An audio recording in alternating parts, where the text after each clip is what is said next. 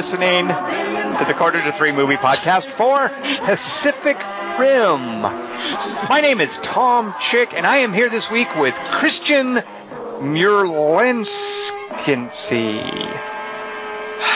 It's Raleigh. and with an with a Pacific Rim tagline, Kelly Wand.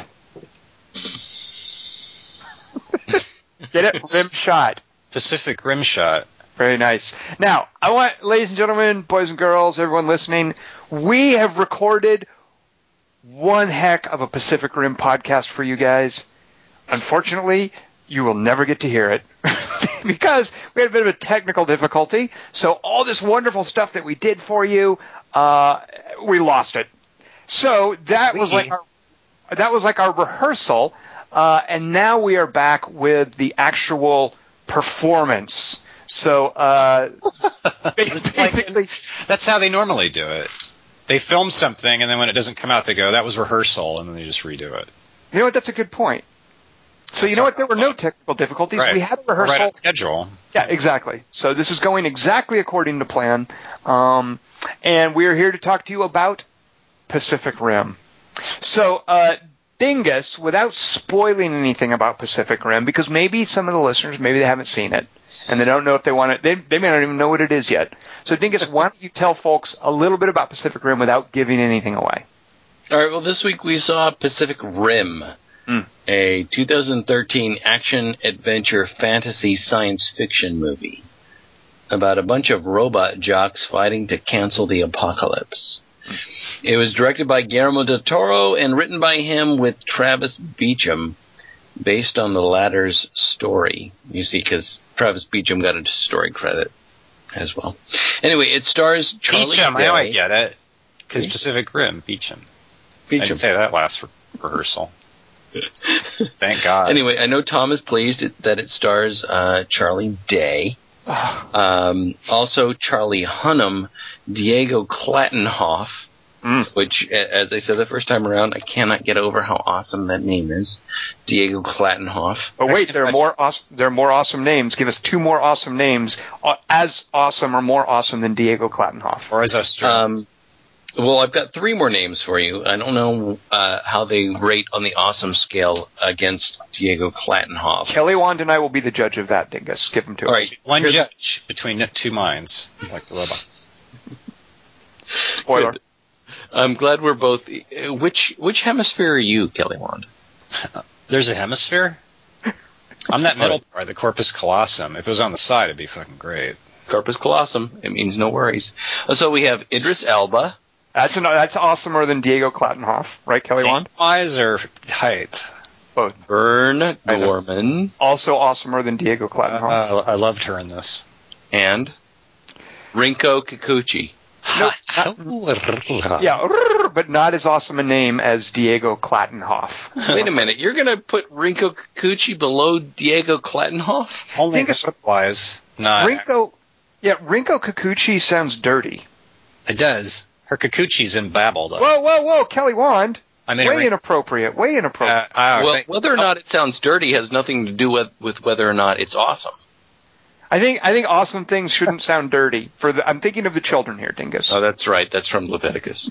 uh, Pacific Rim is rated PG-13 for sequences of intense sci-fi action and violence throughout, and brief language. Pacific Rim did not open at number one. What? Pacific Rim was pwned by not only by Grown Ups 2, ouch, but by Despicable Me 2. twos. uh, It was a pair of twos. It's basically got a four, like sitting Twos right above it. Right, a rim. Two pairs feed a rim. Yes. Uh, It's four robot jocks. Two It's so fluffy. so uh, Despicable Me 2 ran away with the weekend. Uh, Grown Ups 2 came in ahead of uh, Pacific Rim. Pacific Rim came in at number three. It made 38 million. Uh, we had a little bit of a discussion last night about why that may have been, and I, I think some of us are more surprised than others. But the basic thinking is, it's you know sequels have an inherent advantage. There's nobody famous in Pacific Rim, and it seems like the sort it's the sort of thing that would mainly appeal to nerds like us. As opposed Uh, to seeing a famous middle-aged actors' balls and deer urine. Um, exactly right. That's way that's too lowbrow for us. Although I can't speak for grown-ups, that's just despicable me.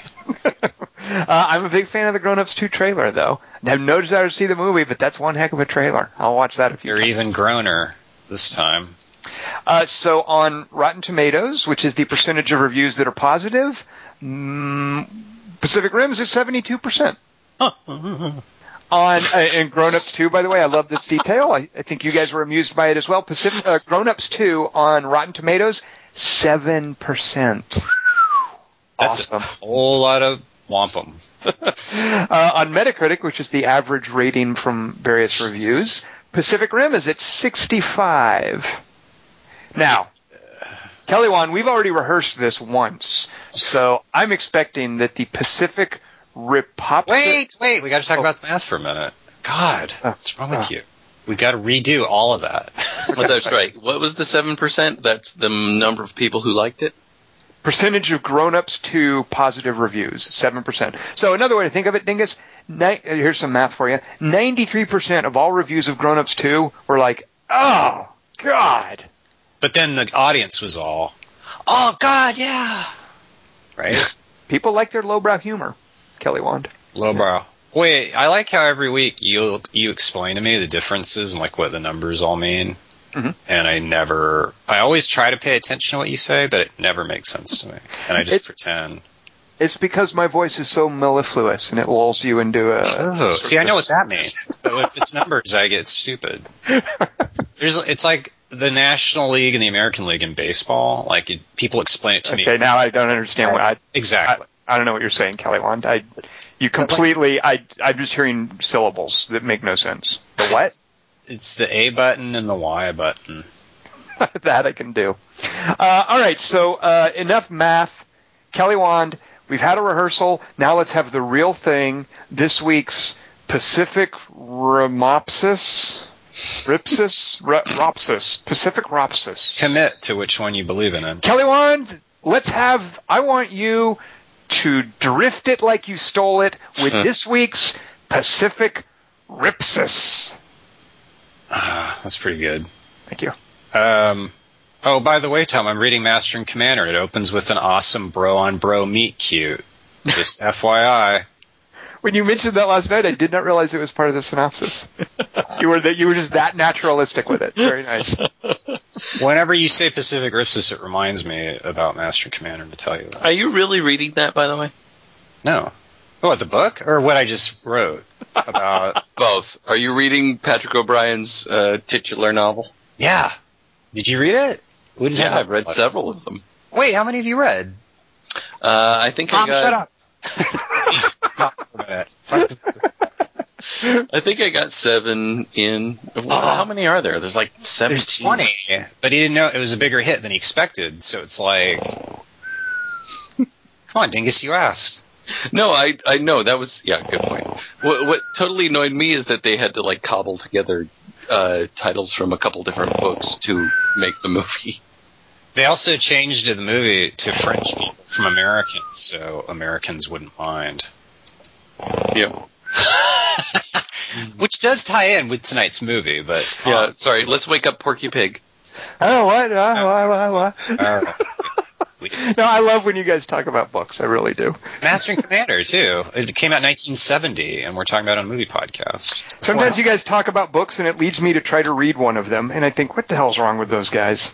One of these days, Dingus, I'm going to read that Canticles of Leibowitz thing that you love. You're gonna get right on that, and I'm gonna get that Cormac McManus guy. I'm gonna read his stuff. Blood Blood Moranius. I'm gonna read that. That Witcher 2 lore, though, really does it for me. Tom giggled fruitily. Anyway. Anyway, Kelly Wand, Pacific Ripsopsis. Oh, and as with last night's rehearsal, this horrifyingly racist opsis goes out to a very special lady named Jeanette. Hi, Jeanette. Hi, Jeanette. She can't hear you. She's not listening. That's okay. I can't either.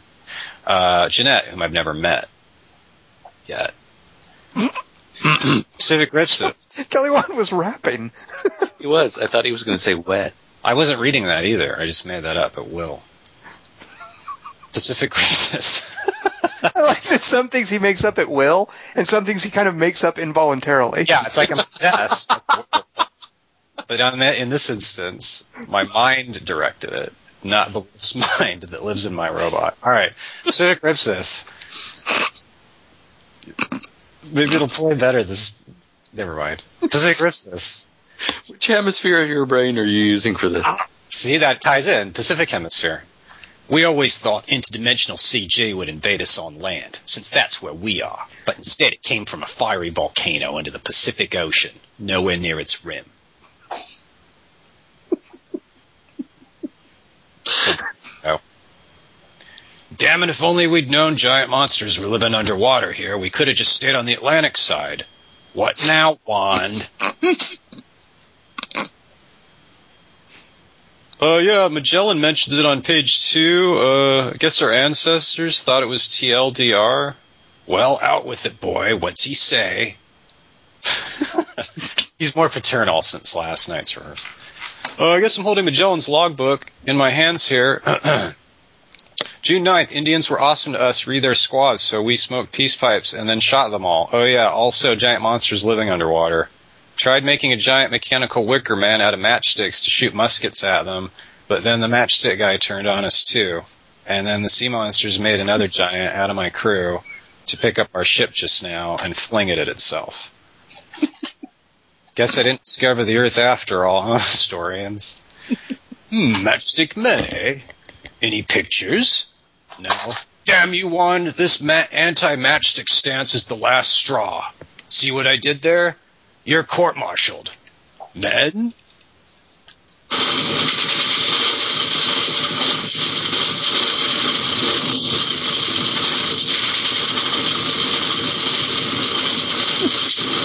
This just in.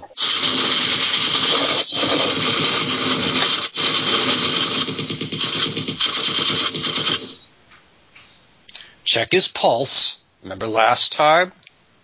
Also, there's this thing called missiles, kind of better range than robot hands. Oi, I'm some Australian actor's voiceover. I play the part of whatever my character's name is in the film. As you can see from this news footage from After Earth, narrated by Jaden Smith in an accent almost this annoying, once we lost our new capital of Cabo, the U.S. declared war on every dimension, except sound, due to the Neutrality Pact. Then we made monsters of our own, although technically they were giant robots. To compound the confusion, we nicknamed them after an alcoholic beverage. Our second favorite after we ran into licensing issues with the term 40 ounces. Two pilots, combined into one average intelligence mind. Our memories connected. Man and machine become one. Two, if you count the robot. Although it was- the movie will start soon, don't worry. Although it was still the first day of the war and all we'd done so far was lose Cabo, we were so confident we'd already won that sneaker companies got involved and started another war with each other that distracted us for months. Our robots got bored, walked off cliffs, started attacking each other verbally. A lot of good robots died that day. A couple men, too. But no Sheilas, obviously. Come on. Anyway, sneaker companies. Some days I miss them even more than I miss watching that can of Coke scene in the road. Although it was weird because we didn't wear sneakers when we were piloting the robots. We tromped around on these clockwork stilt things stapled to the bicycle pedals on top of these aluminum pistons. To simulate the robot's hand and fist gestures, we used CG. Also had me a way older twin brother. Hopefully the past tense isn't a spoiler. Huh, being brothers during an apocalypse is awesome, huh, twin bro? Yeah, age before beauty. Huh? I thought we were twins, or clones. Wasn't listening. Plus it's loud. Just like New Times, whatever my brother's name is.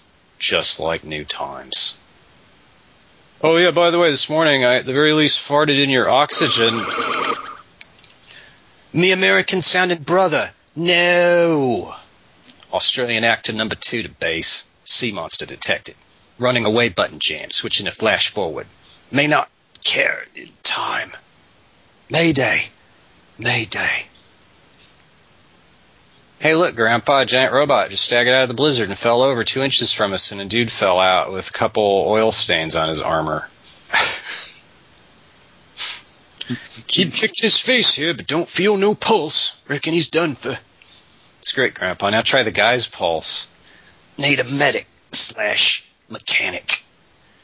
There's still a bum ticker in this Australian yet, Billy. Quick now, run on home and fetch my dog sled while I try to make a cell phone out of that radiation. Go on now. But Grandpa, I said Guan. Damn it, Idris, you and that voiceover stupid giant robot bullshit scheme. Now they're all dead and the sea monsters have annexed Fresno, maybe even Barstow by now. Luckily, we have a way better plan. It's called a wall. I'm no scientist. I know you have our last two living ones as comic relief, but against a short line, extra dimensions will be useless. Hey guys, since they're sea monsters, maybe if we use submarines instead of robots that can't swim?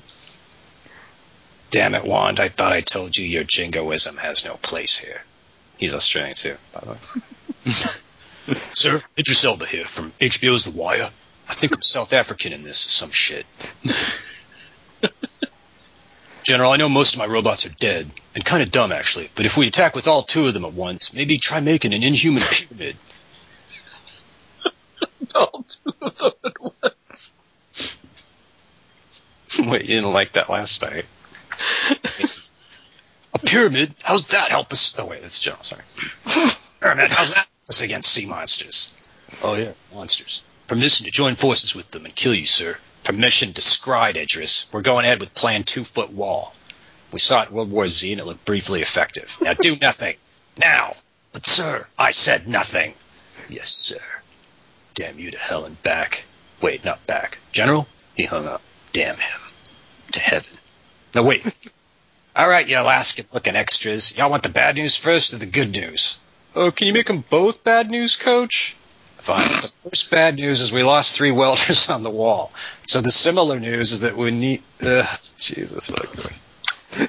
I mean, so the similar news is that we mean. Why did you erase the other recorder? Where are you? So the similar news.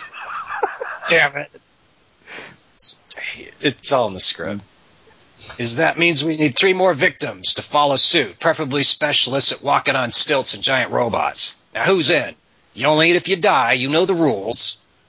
Uh, we can't use robots to weld shit, or at least move the girders. Not waste another laser on you, Wand. Hey, you look Australian. What do you say, champ? I say put another rivet on the goody. From me dead. From me dead way older twin brother. Sounds like someone saw some action at Guadalcanal. We gonna weld or we gonna act? Alaskan. Australian. All right, you heard some random guy. He welds, the rest of you mooks was dinner and Seuss's. Now get to work and back. These sliding chalkboards are useless. I've almost proven it with all these calculations, though my infernal legs are asleep again. Fortune favors the annoying American, Josh Hartnett. Hey, General Elba, if I put battery cables on my tongue, I can CG into monster brains and learn exposition. Duh. Judd, since you spoke more recently, I find Josh Hartnett less annoying for now. Josh, good work. Lord it over him while I go stand around the c- command room. Boy there, Asian girl, I'm your love interest. You can tell me apart from the asshole character because he's slightly taller. Although when we're not in the same shot, good luck. In my imagination, you smell different. Here we go. Speaking like you stole it. You're welcome, Jeanette. I'm going to reprise that line because I want it to be perfect. In my imagination, you smell different. Better worse? Let me check out your chest. I mean test. I run away now. That's roused disgrace. Aroused disgrace. Heh She reminds me of my brother after the sea monster ate him. Uh, you know. It's a manual. I want to lick teriyaki sauce off Kookaburra. General Elba, I thought you were Australian man shirtless. My smile not for you. Why didn't I use peephole?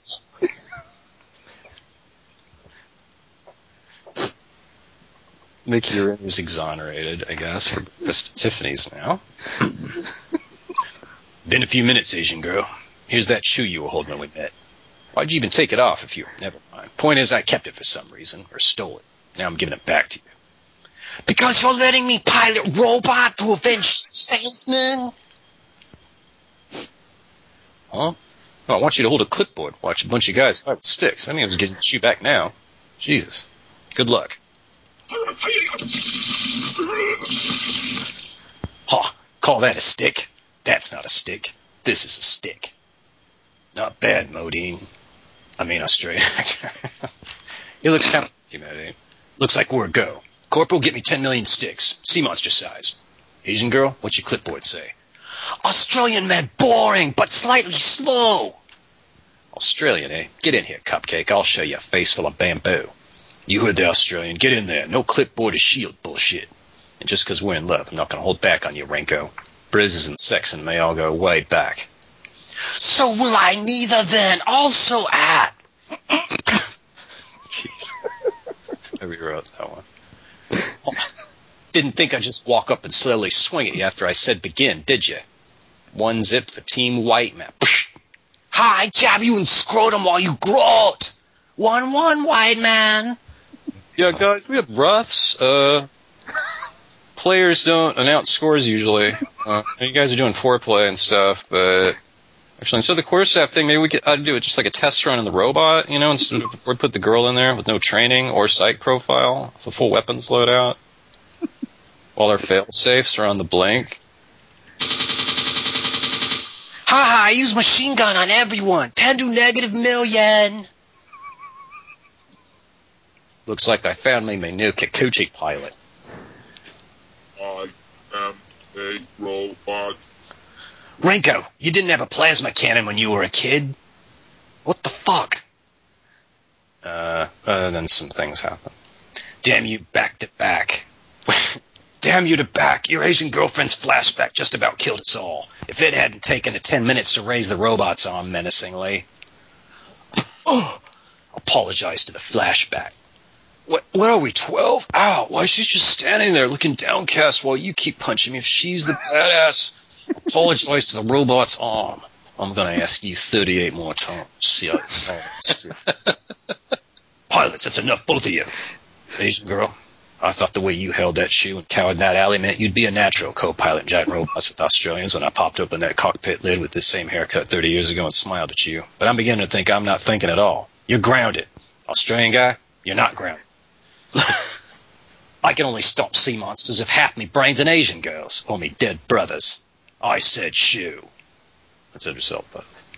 Sir, permission to be interrupted. Motion carries. Now get down to the mess hall and stand around.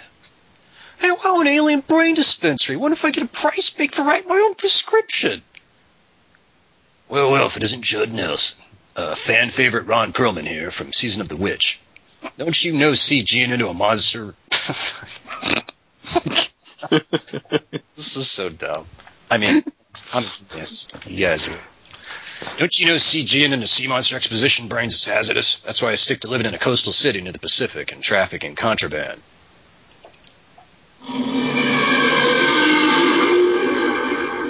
That was close. I almost ran out of range of its claws for a second. Hey, look, the sea monster brain's pregnant. Aw, now it's dead too, for no reason, huh, Ron Perlman? When Samuel Jackson made that speech in Deep Blue Sea, it was pretty obvious. Wow, it ate Ron Perlman and died again while I just stood there as usual. How telegraphed. Now I know how the Asian girl felt in that flashback looking bewildered holding the red shoe instead of this golden alligator one. Listen, other Australian, me arm may be in this sling here, but there's a lot of things I wanted to tell you. Only interesting ones that I was thinking about Fido here all those times we had sex in our robots. But that one time when I said I hadn't faked it, I had. It's a load off. Now go die horribly out there. And I'm dying with you. General, Australian 3 broke his right arm, but the robot lost its right arm in the battle, so actually it makes sense if he. No, Corporal, something I gotta do. It's just how shit is. Today, at the rim of our Pacific, at the end of our film, we've belatedly chosen to believe in each other, and to a lesser extent ourselves. Today we face the sea monsters in our sinks, Today we are rescheduling the apocalypse for our skates. Oh.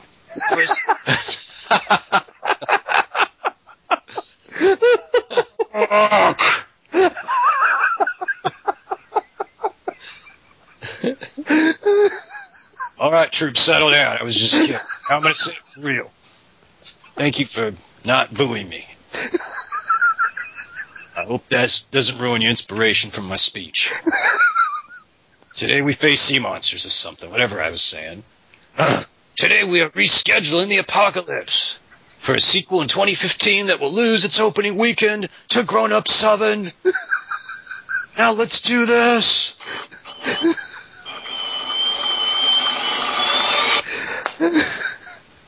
Guys, look, Idris Elba's fighting, but still has time to say stuff. It's actually the Rob Schneider character. Just pretend I did that right. Well, General, it's like I only hope's dying. It's been an honor doing nothing beside you. Then let's clear a path for the lady and the robot, and if there's still time for the Australian with her inside. Why, man, I sleep in ejector seat while you blow things up and eject later because our spirits connected like rainbow and English muffin. Wait, they had ejector seats? Did Idris Elba know that? Can't breathe, strangling my Asian girl. He can't breathe. He can't breathe.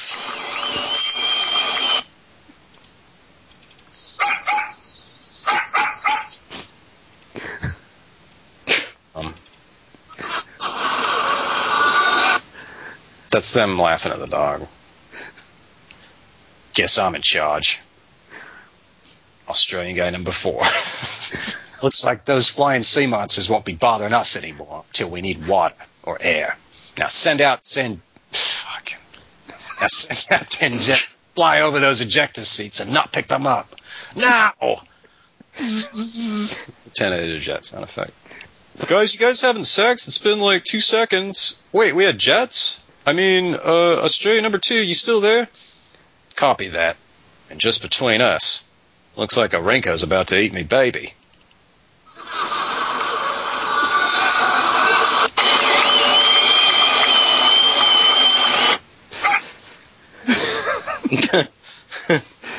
The end.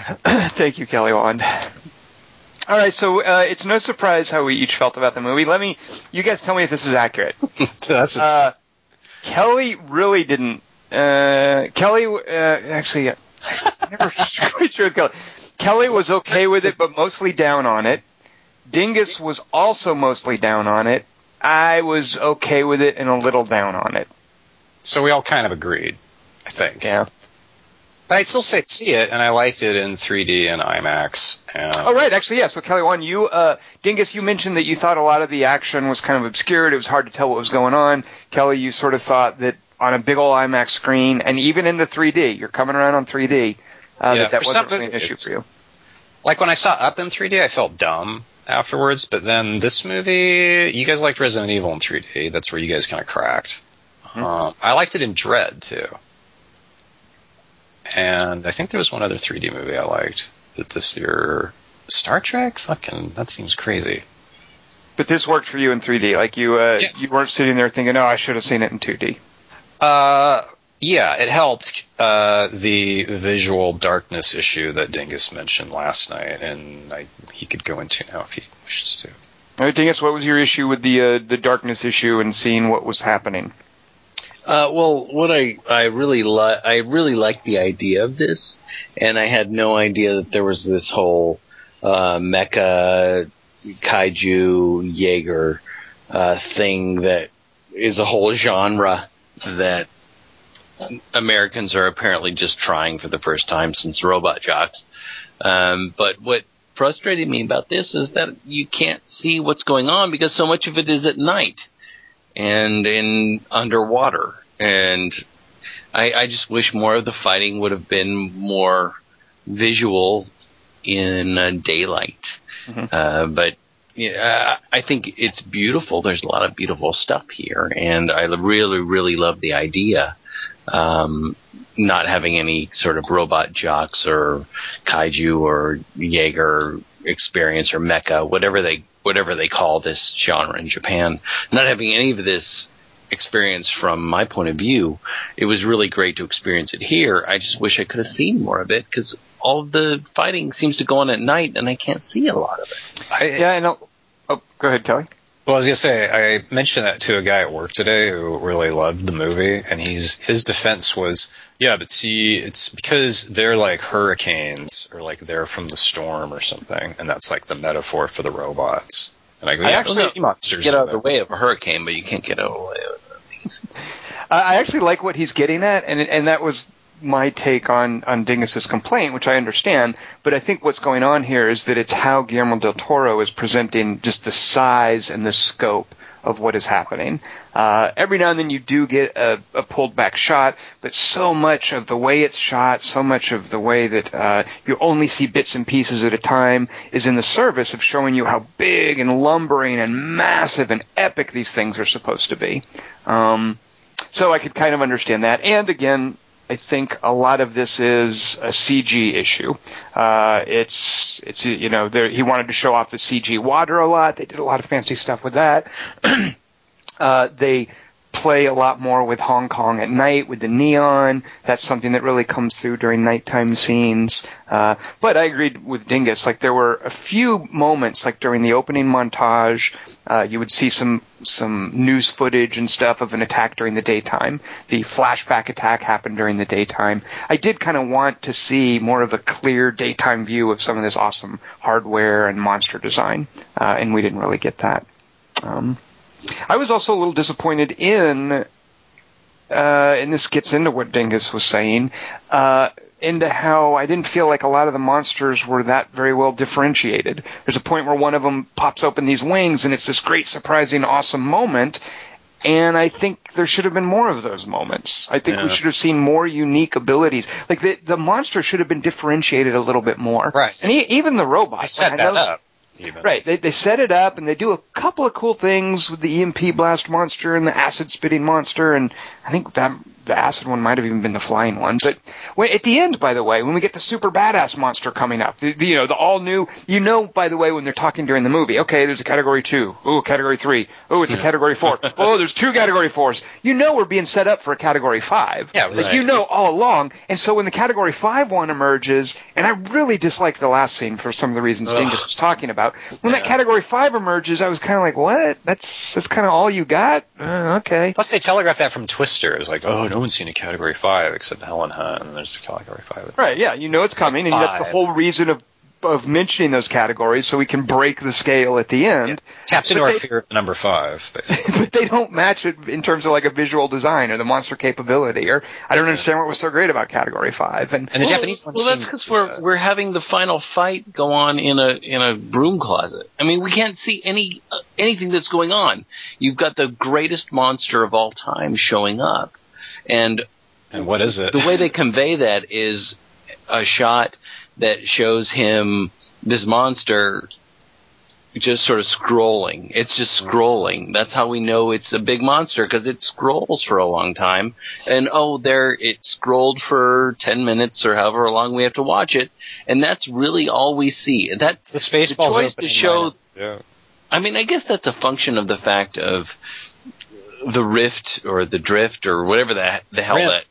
That throat. It's a throat that goes to the other dimension. It's a drift when you connect with another pilot. Yeah, the, And it- the esophagus of the universe is underwater, so we have to have uh, we have to have our large battle in the back of our throat, and nobody can see anything there. Uh, why can't we have one major battle in daylight? What bothered me more. Annoying. I, I want to see more of it because the, these monsters, they get up. Um, what you find out is that these monsters are weapons. That these these are these are weapons that have been engineered by this alien race. Which uh, whatever. But I just want to see one of these battles take place in the daytime. Uh, I don't know why we can't do that. Why can't they And the afford Japanese one ones daytime The battle? Japanese ones are always like saturated, bright color. You can see what's going on, and they we kind of same thing with World War II. Like kind of all these different cities and different ethnicities of people in different battles, like Skull Apocalypse. over. one of the things that Tom brought up, I think last night was was something about is this a Transformers movie or not? Uh, I think it. I think it's a competently made Transformers movie, which is the important difference. But it's also the tran it's truer to its heritage than the Transformers movies. I mean, the Transformer movies are are westernized toys based on this Japanese tradition, Th- and and there's no, as far as I know, I don't think the Transformers ever fight giant monsters. Uh, there's no kaiju stuff with the, the Transformers. That would have been g- better, actually. I wouldn't have minded, yeah. But uh, so this is a more of a throwback to the original Japanese inspiration. Uh, so I think it is a Transformers movie in that it's from the same tradition as the Transformers movies, but it's not a Transformers movie in that it has a competent director. Uh, as much as I didn't care for a lot of things about this movie, I, I really did like some of the action sequences. You know, we Yeah. some of the choreography was really disappointing, and you just see shots of things punching each other, and then every now and then an elbow rocket comes out, or whoops, oh, we have a sword button over here. What do you know? That like that's the extent of the choreography. But there were a couple of moments where I really realized, oh, Guillermo del Toro knows what he's doing. I'm in good hands here. And and the moment that is probably my favorite is when uh, Gypsy Rodan or whatever it's called is dragging the, the tanker down the street and you have the low down shot tracking behind the tanker being dragged like a sword, that oil tanker. And there were a couple of touches like that that I really appreciated that I think would be well beyond anything Michael Bay can think up. Um, They could You have know, had Mike- more of them, though, maybe.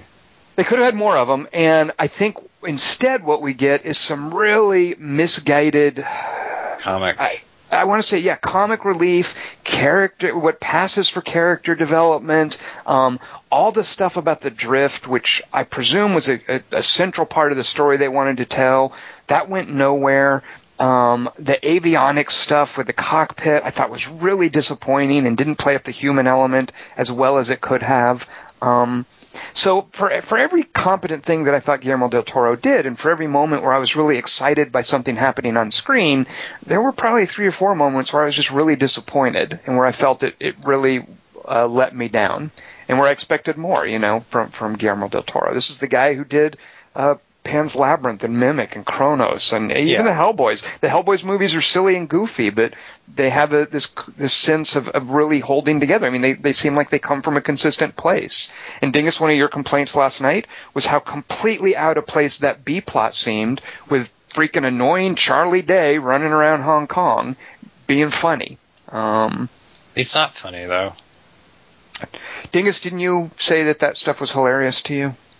Uh, I love Charlie Day, and I will watch him in anything, uh, if only because I I'm hoping that he will move in with Tom and talk to him more. Oh, he's doing it's totally he's doing a it's a cross between it's what would happen if Rick Moranis talked And like Rockwell. Bobcat Goldthwait. Yeah. But what I- what occurred to me today as I thought more, and I I have to admit, um, this movie won't get out of my head. Oh, Dingus, Dingus, is, Dingus is drifting with Pacific Rim. I really am. Well, you am talked about it for six hours so far the past 24 hours. Uh, I love uh, as as much as I grouse about the not being able to see a lot of the visuals. I love I love the epic scope of this movie, and I I really love the idea of it. Yeah. Um, what annoyed me today as I thought about it is you've chosen to make this uh, two pilots. All right, fine. I understand the reason that you're doing that. But if you're going to say right hemisphere, left hemisphere, we all know we all know sort of from pop psychology that there's a difference between the right hemisphere and the left hemisphere. So why not do something that? Why to do something with one pilot is right hemisphere, one pilot is left left hemisphere? W- What does that mean? And Guy, so girl. I have Charlie Day running around being in the B pa- B goofy comic subplot with Burn Gorman, th- then have that be part of the well. Why why are there two hemispheres, and what does that mean? Uh, but in this movie, all it means is one one fist and the other fist, and then they the fists jam together. That's it. There's there's no understanding of. Of That's- what these?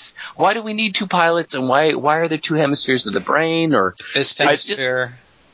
It's it's all Dingus in service. I agree with your complaint, complaints completely, but looking at the script, I think it's all in service of having this stupid flash. I I say stupid flashback scene. I actually liked the flashback scene, but I hated that we had Charlie Hunnam walking around in the background of it. It didn't need that. It was a powerful scene, and it was a great image. I love the shot over the shoulder of that big crab kaiju and the little tiny girl running down the streets. I love the flashback scene, but all this drift nonsense was in the service of us finding knowing that Charlie Hunnam gets to sit in on uh, Mako's flashback, and then later this idea of uh, I, I guess Idris Elba. Well, does he really drift with? But it was all it was all through that flashback sequence. Oh, oh, and it was so uh, therefore that Charlie Hunnam then understands how Idris Elba feels about Mako. I mean, he could have like stumbled across a note that had been written or something, or he could have read in Idris Elba's diary, and the same thing would have happened. Yeah, I know. They, they squander this really cool uh, concept of piloting these machines on just flashback nonsense and their their silly character development about now Charlie Hunnam understands what drives Idris Elba. Um, Well, that's still less interesting to me than what we don't find out, which is A, how come he's the only one who can do both hemispheres, and then B, why he stops doing that and becomes a general sitting in the fucking command module. And I- gets split 20 years later. right. Well, yeah, yeah. And as we mentioned, he's he's taken. Uh, this is Dingus. Dingus, what's he? What's in those? What is he eating for for his uh, nosebleeds? Altoids. Yeah, I think so. But they're not. They're future Altoids though. They come in a Uh. future box, and you get your name stamped on them. or How whatever. is he? So is he a hermaphrodite or two brained or? or What? That's not what a hermaph. Kelly, Wan, do you know what a hermaphrodite is?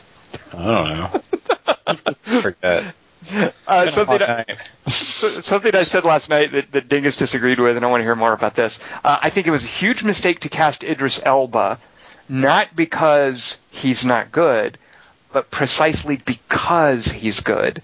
Everybody else looks bad in comparison to him, uh, and just going through my head as I was watching the movie, Idris Elba has this rare quality that we Americans don't really understand that that well, but the word in every connotation, Idris Elba strikes me as so freaking regal.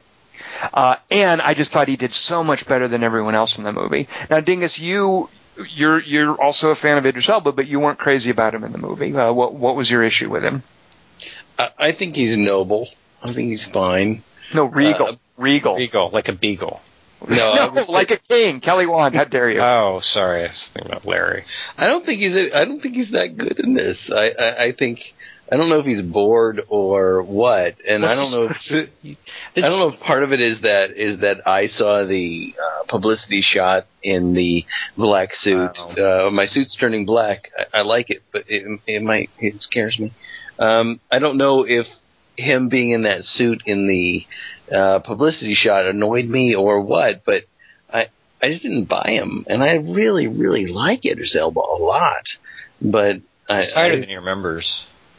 I, I don't know. I just I I didn't Uh, think he was that good in this. I, I, the issue for I me, thought he was I- overdoing it. I thought he was being. I thought he was being purposely regal and and just so. Uh, he's just so important all of the time. And I, I don't know. It's just too earnest for me. I don't It know strikes what, me as- what's wrong. Sure, but that's it nice. strikes me as trying to rise to the level of the material, though, because he's clearly, you know, clearly He's playing the Guillermo- he's dealt, I think. Yeah.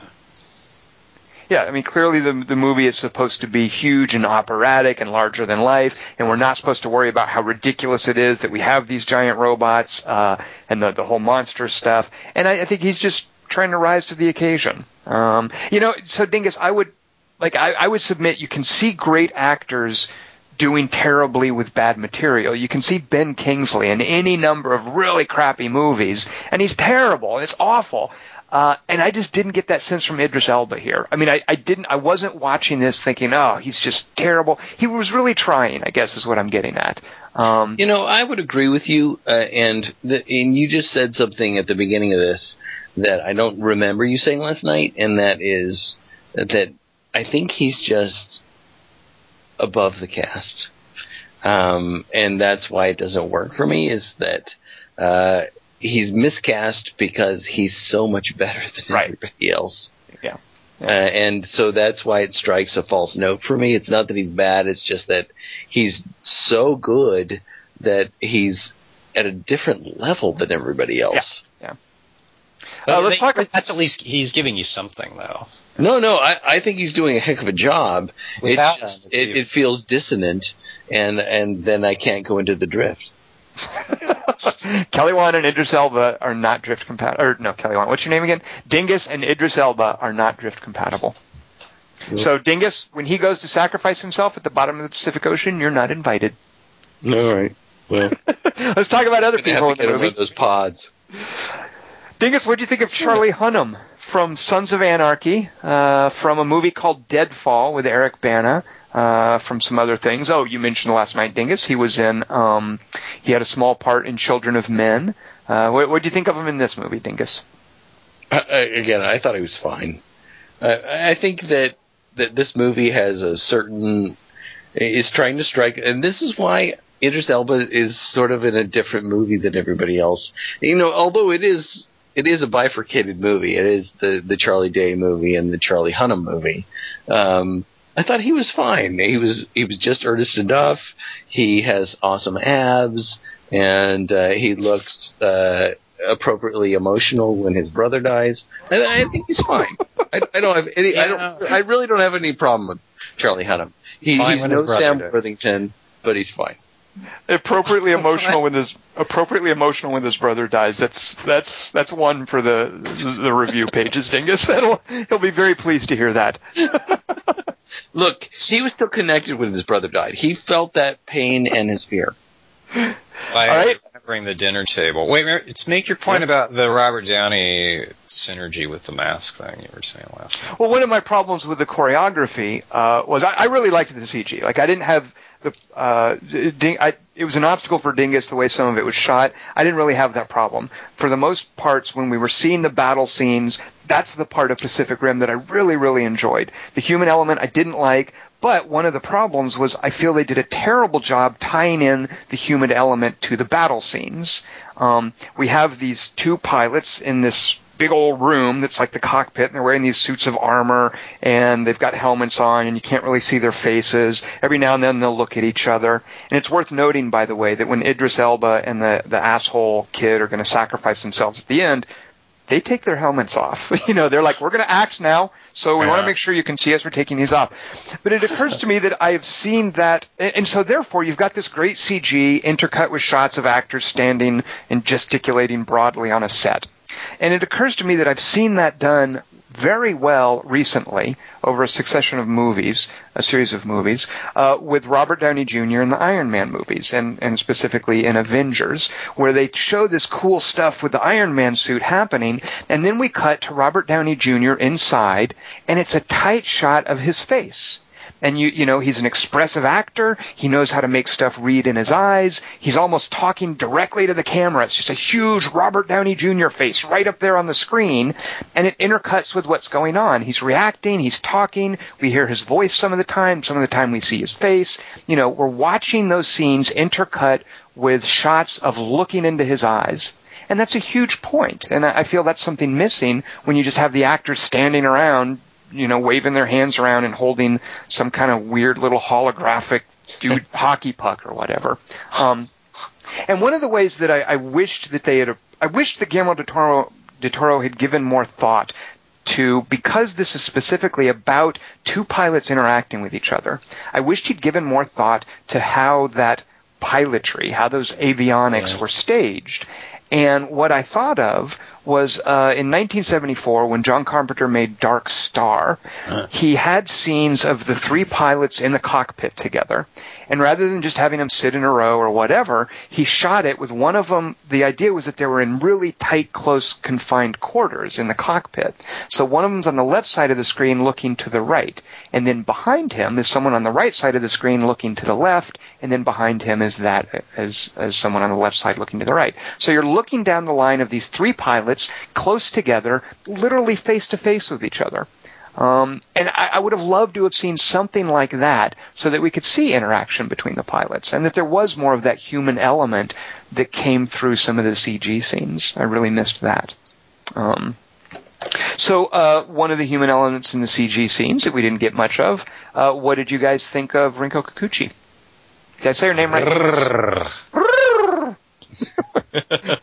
Did I get it right? Kikuchi? Yeah, yeah, right, because it sounds dirty. Uh, uh, so yeah, I like that we we we How was early, that better than what I was doing? That's never mind. Go was on. what I like that uh, when we're introduced to her character, there's someone walking down the it's like a deck of an aircraft carrier. I think there's someone walking down the deck of the aircraft carrier, and she's got an umbrella hiding her face, and she's walking along in the umbrella, and you can't see where she is, and she comes up and stops, and the camera's there, and she lifts the umbrella up, and whoa, it's a hot Asian chick. Yeah. it was like the reveal.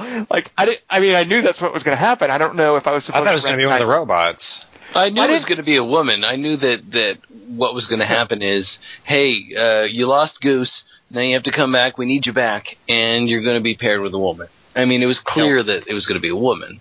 But the way that was shot, Was the way that was shot almost made me think it was supposed to be someone famous or that you would recognize. Right? Yeah. Uh, so that was. Harrison.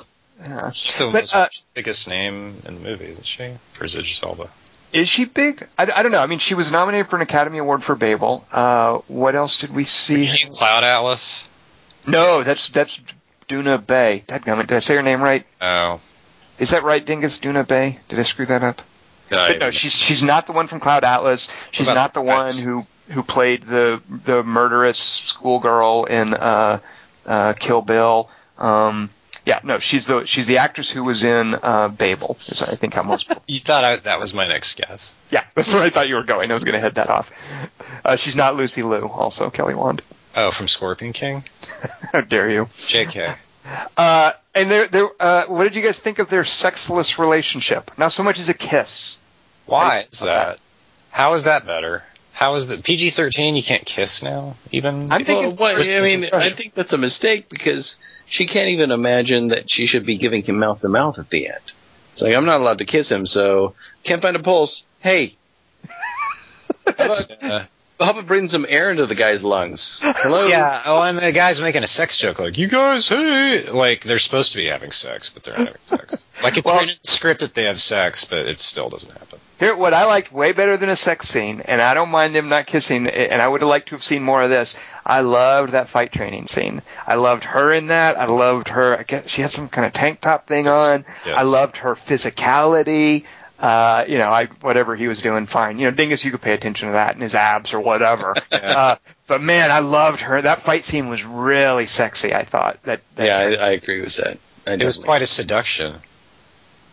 uh, Kelly Wand, we'll get into that during the three by three. Oh, okay. Yeah. Sorry. Um, uh, by the way, I do just don't understand why they didn't explore more of the male female thing, and the and again the right hemisphere left hemisphere thing. I mean, they had the the Tok- the the Russian couple uh, of pilots that was a, a male and a female, and that was I was like, oh, cool, they're actually going to play with this. But I thought I thought part of the issue was going to be, well, a male and a female have never been pilots together. But they just sort of gloss over that.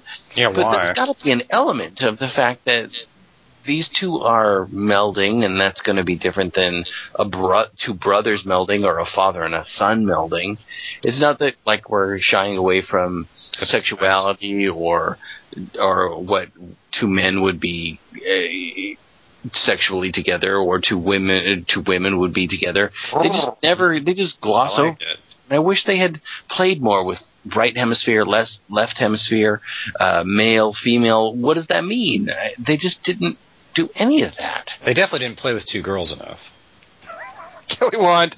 Uh, I want to ask Dingus, what did you think of the music? It was done by a fellow named uh, Ramin Djawadi. I liked did- it.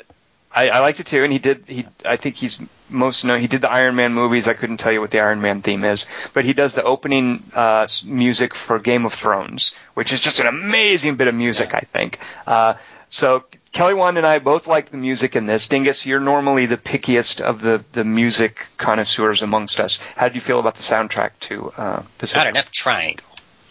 Uh, I loved the the score music. I thought it was great, but there's just a ridiculous song at the end that's sort of like this rap song of like, and I am a robot, and I jumped over you, and then I. I mean, there's a horrible, horrible. It's one of these terrible, like Crouching Tiger songs at the end over the credits that it just made me sit up and go. oh, Wait a minute. I, I don't I'm listening to I'm listening to sort of a replaying of the movie, but it's just a terrible, terrible rap song that's doing it.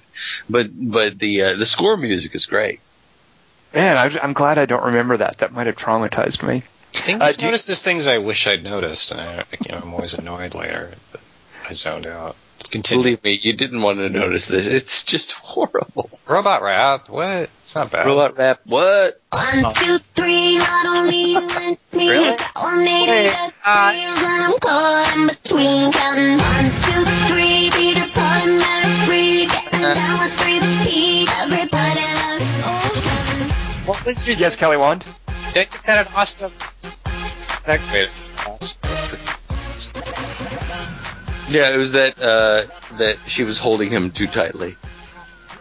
Really? Yeah. Don't quit your day job. Fuck. Where? I mean, I'm terrible. Continue. Kelly Wand. speaking of holding tightly, what's this week's 3x3? Uh, I thought since Best Prostitutes has been so long ago, we would do one to commemorate how long it's been since we did Best Prostitutes as a topic with Best Seductions, which is nothing to do with that, but you know what I'm trying to say. They both have So- we we all know what our picks are because we we uh, during the rehearsal uh, we we heard each other's picks. There's some dispute about what seduction means. So uh, I feel that half of Dingus's picks are not seductions. half of his three, The male half. Mr. Math. Oh, Dingus feels that a seduction. I don't know what Dingus. Well, hear the What is hear the let him do his Huh? thing, and then you explain why that one's stupid. Because last night, and mine's stupid too. I thought two of them were stupid. I don't know about stupid. I was just like, those aren't seductions. Uh, the uh, so it, at any rate, we have di- differing, uh, I guess, definitions or criteria for what actually defines a seduction. Um, It's a stoop duction. I don't know what that means, Kelly Wand. what? It means that you have to be on your knees. Whoa, whoa, whoa, whoa, whoa, Now that- guys. Now I'm seduced by Dingus for hearing that. What are you? Uh, well, I'm going first, is what I am, because I'm introducing next week's three by three. So my number three pick is is uh, Kathleen Turner seducing William Hurt in uh, Body Heat, which uh, I watched it, and I don't know a lot of the early noir movies. Uh, but I know enough to watch Body Heat and see how ridiculous and overblown some of the interplay is between them, and I know that it's a nod to those earlier noir movies. So I like the ridiculous, overblown quality of that seduction. I like that it's a nod to early noir, um, but but full color here, uh, and I like both of them in it, uh, despite his cheesy mustache. So there's my number three pick: is Kathleen Turner seducing uh, uh, William Hurt in Body Heat. By just standing in her house while he throws a chair through there. Well, there's some lead up to it. I love the way she stands there. No, I know. There's some lead up to it. That's But- that's the, Kelly Wand. That's the the cherry on top of the sun, the seduction Ooh. sundae. Tom, please. There's remnants. But also, This month's uh, this month's issue of Cosmo: How to stand in your dining room and seduce a man. how to How to drive your man wild by standing in a window. Um, but that's not even a seduction either because she's only What? going to game him. It's not. Oh, not I see. So it has to be it has to be completely honest. There can be no ulterior motives when you seduce someone. For instance, a spy he- does not he, he seduce wanted to have Mark. sex with her anyway. Get information. That's not seduction. He wanted her right, right, right. to seduce him. Yeah. Uh, I, I think that just means that I, all that means is that her job is easier. It doesn't mean she's not seducing him. Oh, wait. You said last night at one point, Uh-huh. rehearsal time. Oh yeah, it's a seduction. It's only a seduction if the one of the people is not willing to have sex. But No, I did not. I did not. I said I used the word entice. A seduction is to entice someone into sex. Mm, And if you don't think Kathleen Turner is enticing in Body Heat, Kelly Wand, well, yeah, but she's I- enticing by standing in her house, as I pointed out. and as I pointed out, there's more to it that leads up to that. That's a whole. That's the that's the finale. Is she's How like, no, we can't. Less than what she's doing. he doesn't need to do anything. She could even be dead. Wait, that Have you came seen the movie? I mean, there's a plot. She's, she's singling him out for a plot. Spoiler, by the way. If she just if she just does if she doesn't even meet him or talk to him, he's going to want to have sex with her, but he might not act on Yeah, it. but every guy wanted to have sex with her, so she seduced all of them, and he just got farthest because he has the mustache and the shirt. Uh, all right. Because he never didn't want to have sex with her. When when did he ever even need enticement? He just So Kelly Wand, is your is your argument that that that there is no seduction in body heat? There is, but your definition last night that you're moving the goalposts around on, not that I was listening, are ridiculous and, and an affront My, de- my definition last night is when Dingus picks a, a, a movie where two people hook up because they're into each other, or where you, Kelly Wand, pick a movie where two people hook up because they're into each other, it's not a calculated effort to entice someone into sex. Seduction has a dictionary definition. We don't have to use that because, as you pointed out, Kelly Wand, people can be seduced by power, by money, by greed, by Satan or whatever, and there might not be sex involved. But there's a dictionary definition for what seduction is, and body heat definitely lives up Well, to that. you've chosen to to say it's sex. It, that's fine, But the dictionary does too, by, by the way. Uh, no, it, you want to look no, it doesn't. But that's fine if you want to say you know, that. the- you say the dictionary definition. The primary definition of the of seduction in the Merriam-Webster. dictionary does not mention sex. Is that what you're telling me? Hang on, which dictionary are we going to use? I just actually typed seduction into Google, and the Uh, first thing this is came how we lost the last podcast, probably. Merriam-Webster online says, and and I'm sure this It, is it- well, so- it might it might say especially, but it doesn't say that is the only reason. So you can Right. There choose are. Okay, right. So that that's how we lead to Kelly Wand giving us things about. Uh, oh, he was seduced by Oh. money, or oh, in Zap, so and so was seduced by. Hey, uh, spoiler! Jesus. well, we can put him on the table, I guess, if we want to Well, the, just. the the dark side of the force is seductive too. so- Exactly, exactly. Right, right. So if if you want to use Star Wars as your pick, I'm just saying you guys are sitting here trying to tell me that body heat is not an example of seduction. It No, no, no. I'm saying it definitely is. sorry. I'm just preempting you to that mine aren't. So yeah, I definitely agree that body heat is seduction. Okay, but I don't feel that two people. I don't feel that two people who go on a date and it works out well and they hook up because they like each other. Like I, I won't name the movies. I mean, Kelly Wand's number one pick of Zap. That's I don't even understand what that was, so I'm going No, to no, mention. yeah, she doesn't want to have You sex. guys both have on your list, and it's fine if you want to have if you want to sort of have a general definition of seduction. But you guys both have on your list a date that goes well. That is not someone trying to entice someone else into sex. It's not the traditional definition of a seduction.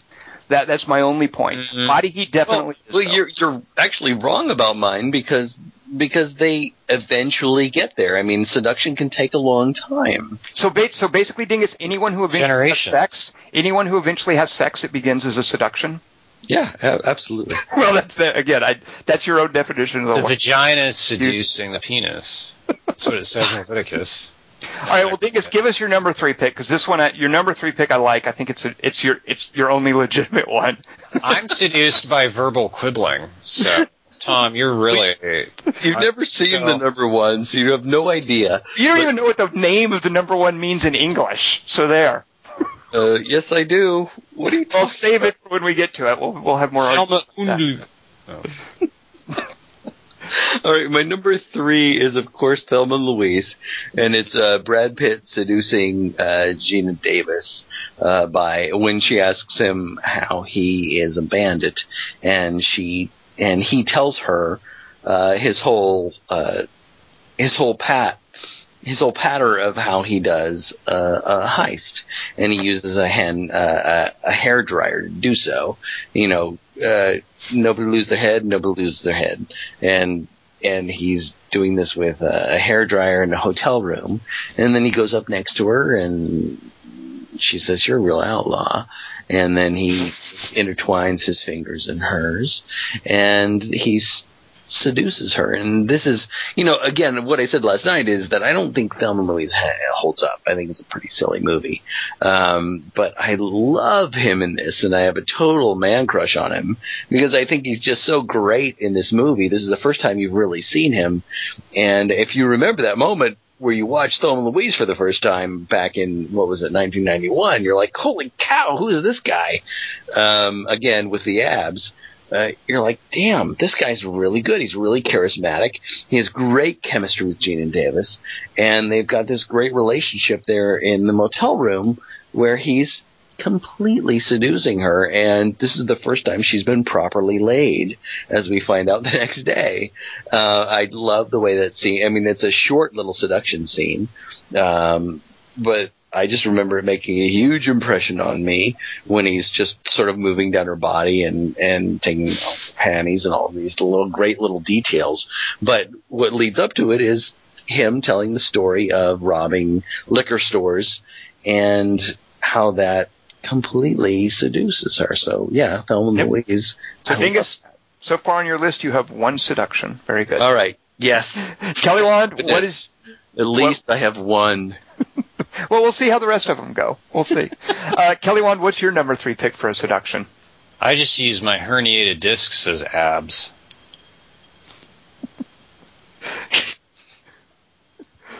I mean, I'll do a line. Uh, something about Pinot Noir. Well, we can we know from last night what it is. It wouldn't be much of a guess. It's a it's a Rinko Kikuchi movie.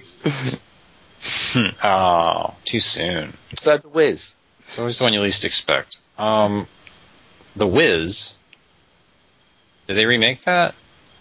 With, never mind. Um, white people. Paul Giamatti in Sideways gets Madsen by counter seducing her after. So she's trying to seduce him, and Yes. he turns it around on her and seduces No, but you know her. what? Here's the thing. If he hadn't, listen to me, if Yeah. he hadn't said something smart back, she would have Right. gone, all right, well, my usual speech didn't get the awesome speech back that I wanted to have sex with the man who said of towards ergo. Oh, wait, he's different from his friend Thomas Haden Church. I guess I'll have sex with him since they're different people. Uh, love the scene. By the way, the seduction in that movie is Thomas Haden Church to the waitress at the steak joint. He seduces her By doing what? by showing her, by saying, recognize this and holding the napkin up to his face because, you know, he had been on a soap opera as a doctor and wore a surgical mask. Remember that? Oh. So is it a seduction when uh, in that first scene between Thomas Haden Church and Sandra Oh at the wine bar? Uh, I think her slapping her fanny is a little seductive, would, wouldn't you say? Oh yeah, definitely.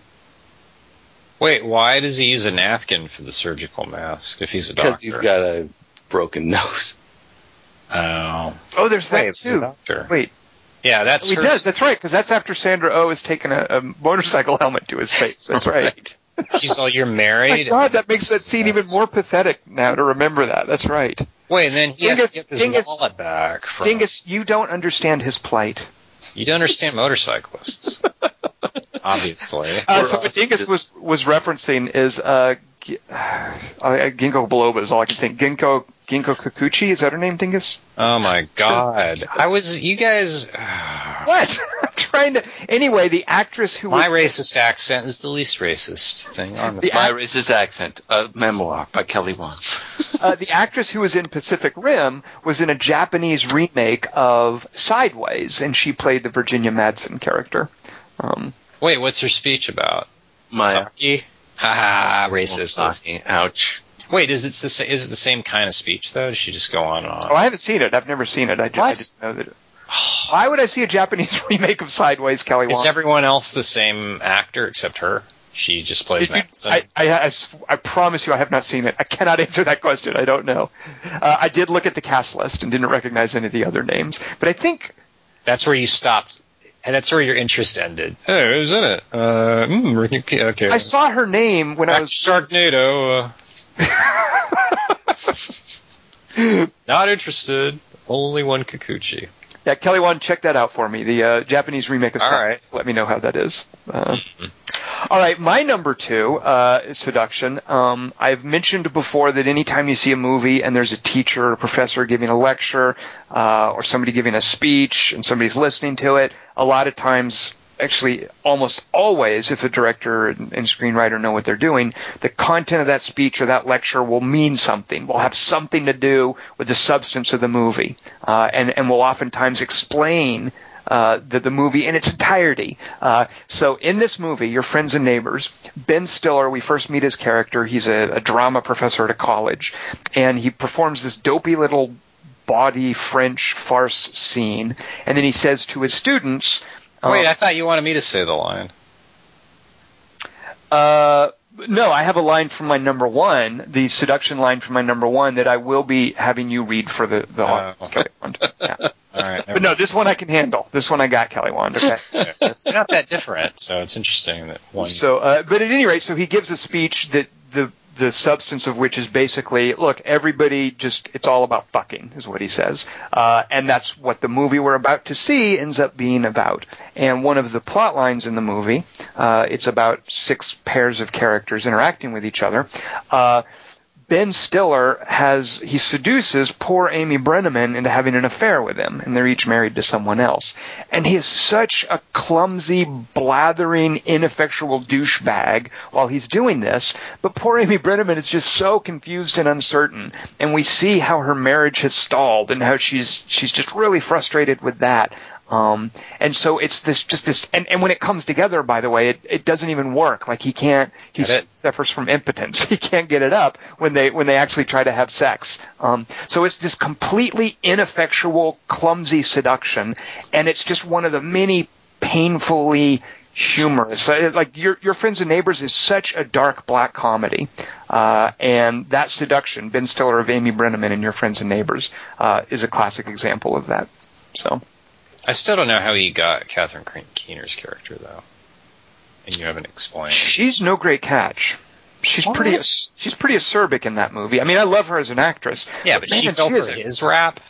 Well, she is a queen bee. In that. Yeah, but the bee- first time we see him, she's like, "Do you have to? It's not a wait. What's her line again? It's not a travelogue. I think we don't see her before. Yeah, they're having sex. Yeah, it's not even good then. Yeah, it's it's what? It's not even good then. So like, were they ever good? I, I don't think anybody's relationship in this movie is good. ever good except Jason Patric's relationship with himself. Uh, and with Timmy Carter. Oh yeah. Kelly Wand, that's I do that as my monologue when I go to auditions. The Jason Patric. Oh, love it. Dingus, what is your number two pick, and is it a seduction? Well, the thing is, I view seduction as a dialogue, not a fight. Don't be defensive. Just give him the line. a fight. Yeah. Uh, this is a dialogue. This isn't a battle. Nothing. Oh, I see. I don't know what he's. I don't know what he's referencing. Kelly Wand, do you? Don't play dumb with me, chick. This All is right. a So dialogue Pacific battle. Rim, we have a quarterstaff fight, and and what uh, what uh, Charlie Hunnam says. This is a dialogue. With me, it's always a battle. By the way. Yeah, that's a good point. Uh, so anyway, uh, Point staff. uh, I Stats don't are pointed, Kelly Wand. I'm not. I don't think uh, a seduction ha- necessarily is one party enticing another to do something they weren't necessarily interested in doing before. Of course not. Then it Uh, wouldn't work. It's enticing someone specifically party. for sex. Oh. Or the Especially for sex, but not specifically. No, not eventually. It's Eventually. enticing someone eventually for sex, Dingus. That's called dating. I didn't say eventually. I said especially. That's what the dic- the dictionary definition is. Since you wanted to talk about that, uh, but The whole I think uh, I think seduction can go both ways and can be sort of a, more of a dance rather than uh, a, a monologue or whatever. So anyway, uh, my my number two is Before Sunrise, and it's uh, Ethan Hawke and Julie Delpy uh, on the train, and then for the rest of the night. Um, but it's also it's Till sunrise. Huh. And, and before midnight. uh, uh, before midnight. The same and, day? and after lunch break, and then before noon and elevensies. Um, elevensies is my favorite of these movies, by the way. Uh, but it's it's initially it was just him enticing her to get off the train. You used the word seducing her to get off the train before. Oh, He's- sorry. he's- Uh, I he's apologize. seducing her off of the train.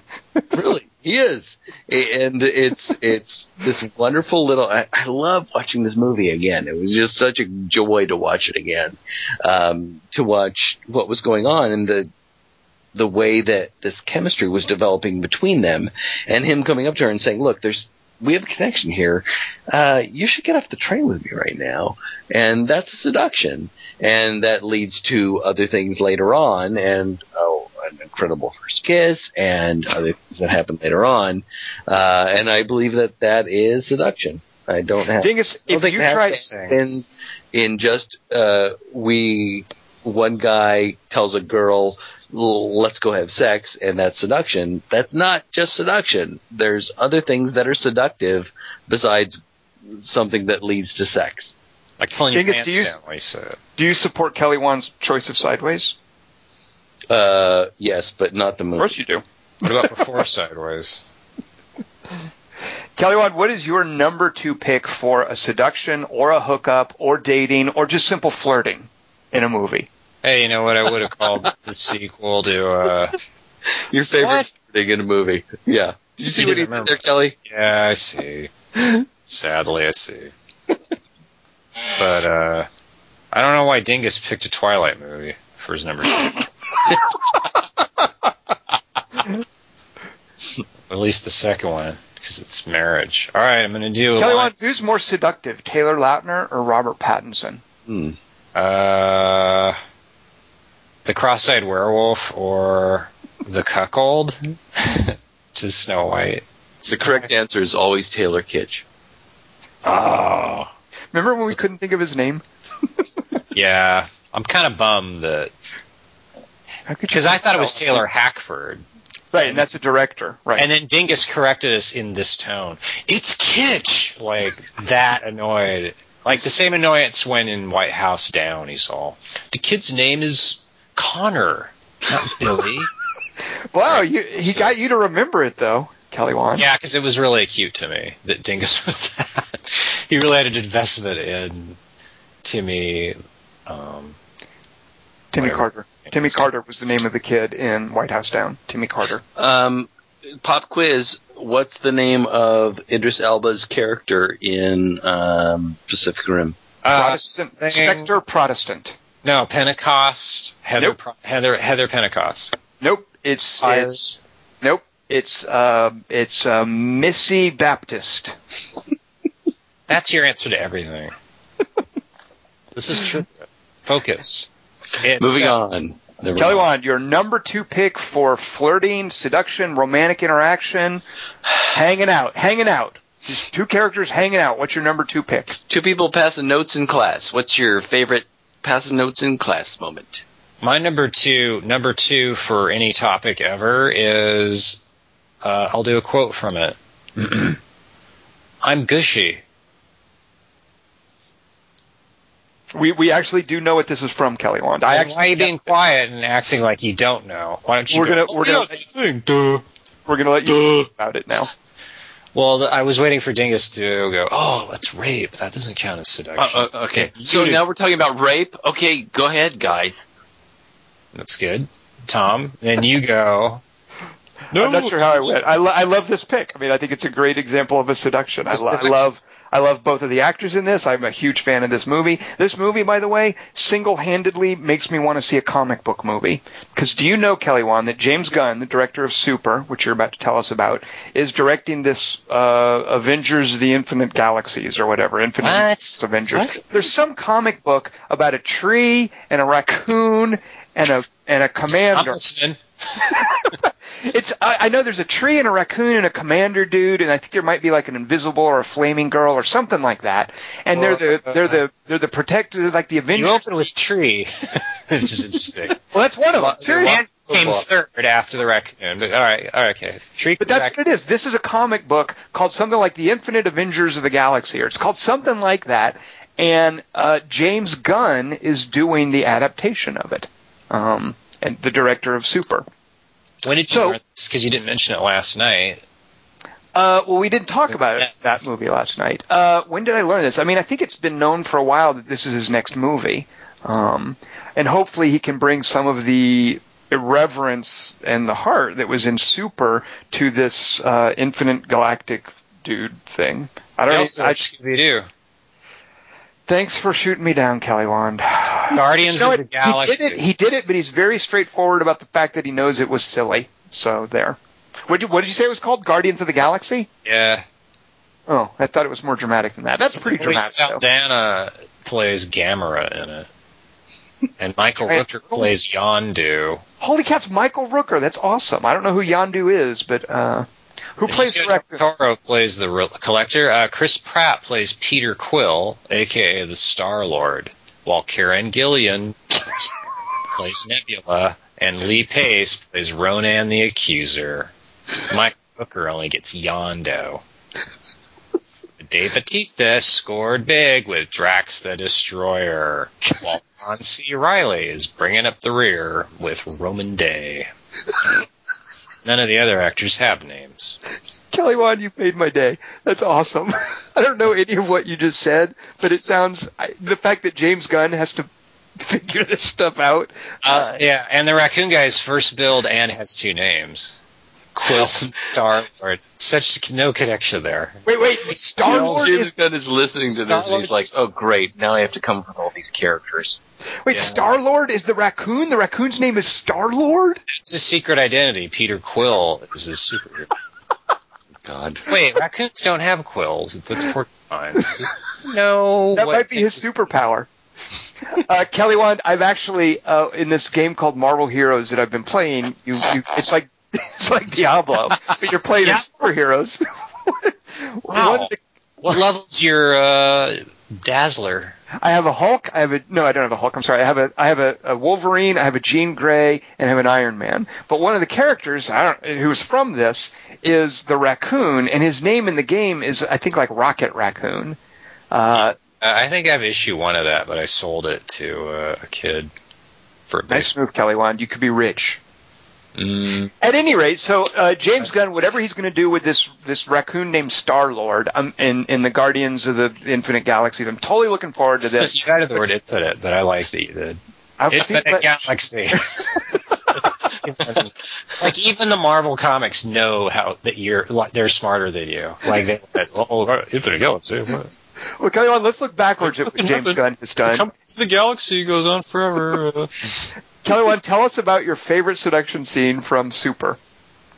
Uh, Elizabeth Banks. Wait, that's Slither. Um, similar. What? Wait, that's Al- Also, James Gunn. Yes, right. What I'm saying. Yeah. very good. Okay. Um, but this is a different movie that I chose as my number two seduction scene. Ellen Page as Boltie in Super. I forget uh, Rainn Wilson's name, but um, she's like wearing a little green costume, and she's trying to seduce him, and he's resistant.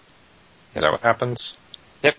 And uh, yeah, he uh, she even appeals to his love of the outfits by suggesting that he put his mask on and she'll wear her outfit. And uh, she's so enthusiastic in that movie. Yeah. God, I love her in that movie. And that's such a like weird seduction scene too. She's so like inappropriate. And Yeah. just uh, yeah. Every scene with her is super inappropriate. Here's Way. Super inappropriate. I watched a movie, no lie. I'm, I'm flipping around on Netflix, and at one point, there's a movie called Ghost Cat. And I'm like, what is that? And I'm like, ooh, Ellen Page is in it. It's like one of her first movies. I'm going to watch Ghost Cat with Ellen Page. Right. So I'm watching Ghost Cat, thinking it's going to be a horror movie. It's not. It's like some kitty thing made by like the pet. Is there a pet channel? It's called like the Pet Channel or something. Yeah. Uh, oh, Animal Planet. Uh, and there's the this- pet channel. it's Infinite Animal- Pet Channel. Animal Planet. Uh, it's an Animal Planet production about Planet. um, about this cat who I think was r- around when an old lady died in a house. And Ellen Page moves into the house with her father and has a psychic link with the cat and learns a mystery about what happened to the old lady. That's not a ghost. well, no, no, but the cat has ghostly powers. But the thing is, it's totally like it's it's like for kids. Powers. Wait a It's like it's like a movie for like eight year old girls. It's like a totally kiddie movie. That's uh, yeah. You watched how much of it? You eight year old. Well, I left it on. I didn't turn it off or anything. I, so you're a cat fan and an Ellen Page fan, exactly right. and you like Right. your ghosts. Was it? Did it ever get good? you- Like towards the end, you go. Was it like Sawyer and the kid with the gun? No, no, it had, it had no redeeming value whatsoever, other than man, Ellen Page was young. And Uh, she, she still does look young. So always, you guys know that she rapes him, right? Honestly, this is not a seduction; it's a rape. Wow. you guys are every nuts. Oh my. wait a minute. A, uh, a, it doesn't. It can end in rape. Seduction is Stop talking now. I uh, just have to tell you. But it's a guy. Yes, guys can be raped. That's Hello. like that's like making a guy fart. yeah, you're squeezing you're you're squeezing me too tight, Kelly Hahn. Oh, Jesus. Anyway, my number one pick for a favorite seduction uh, is a movie that very few people like. Among the few who do like it are me and Dingus. Uh, it's a Jane Campion movie called In the Cut, and one of the reasons that I think people don't like it is because um, I'm going to uh, Meg Ryan. I almost said Amy Ryan. Uh, Meg Ryan. Plays it's not her normal cute romantic comedy kind of part. She plays this frustrated, cerebral, uptight intellectual character. She's a poetry professor and she sees uh, she, she's witness to a murder. And the detective who comes to talk to her is played by Mark Ruffalo. And he, on the other hand, is very blue collar. He's very direct. He's aggressive. He's uncouth. Um, and he has that same cheesy cop mustache. Uh, and he ends up seducing her. They they end up together. Uh, I love the way the movie is shot. I love both of their performances. Uh, it's a great piece of work by Jane Campion, and I think part of the criticism against it is it's just not Meg Ryan's usual role, which is one of the reasons I really like it. Um, she's Wait, really that's a good at it. complaint people have about things. Well, I think that's why it scored so low amongst most critics. Is they're like, okay, we're going to see this romance with uh, uh, Amy, uh, Meg Ryan and Mark Ruffalo. She's and in your head right now. it ends up well she's always in my head. Right. uh, amy ryan. Uh, it ends up being this really dark very hi- highly erotic uh, sort of love slash murder movie. Um, so kelly wand when he seduces her i am going to text here here i want you to Oh, read yeah. this kelly wand. Here's what he says to seduce her. Here is mark ruffalo to meg ryan. Kelly wand take it away Are you still typing it? there Oh. Hey, listen. Wait, is this you talking to me? No, no, no. Oh, good lord, no, no. This is Mark Ruffalo talking to Amy, uh, Oh, okay. Meg Ryan. All right. Amy, Hey. Amy, Amy. Hey, Kelly, listen. It's me, Tom. I could be whatever you want me to be. You want me to romance you and take you to a classy restaurant, no problem. You want me to be your best friend to fuck you, treat you good, lick your pussy, no problem. There ain't much I haven't done. The only thing I won't do is beat you up. Kelly Wand, you got the part. We're going to cast you. Well, I would have read it differently as a woman character. We're going to cast you in a remake of In the Cut opposite Heather Thomas. I'm not good with my Amy Ryan impression. Wait, uh, you is this a good movie that I would enjoy? Yes. Yes. Oh, You should okay. definitely see In the Cut. Uh, I think anyone who likes actors, who likes the way No, that Jane I hate- Campion, well, Jane Campion, uh, it's very much in the same territory as the piano. Uh, yeah, I quite like In the Cut. I'm a holy smoke apologist. I know that's weird. I don't understand that. Kate Harvey Keitel. That's herself. because you like Harvey Keitel wearing a dress and cowboy boots. Well, I like battles of the sexes in movies. Remember? That was Dingus, what is your number one pick for a seduction in a movie? A- and I'm putting I'm putting air quotes around seduction for you, just to give you All some right, so it's uh, it's the movie Une liaison pornographique. Oh, what's that mean? What's pornographic mean again? It means an affair of love, of course. no, it doesn't. It does not. That's not. I know a little French. I know enough French to know that's not what that means. I have a little Oh. Frenchman in me. Who is the little French that you know, huh? Hervé. I mean, love. So- wait, porno means love, so porn site means love site. Yes, exactly. Very well done.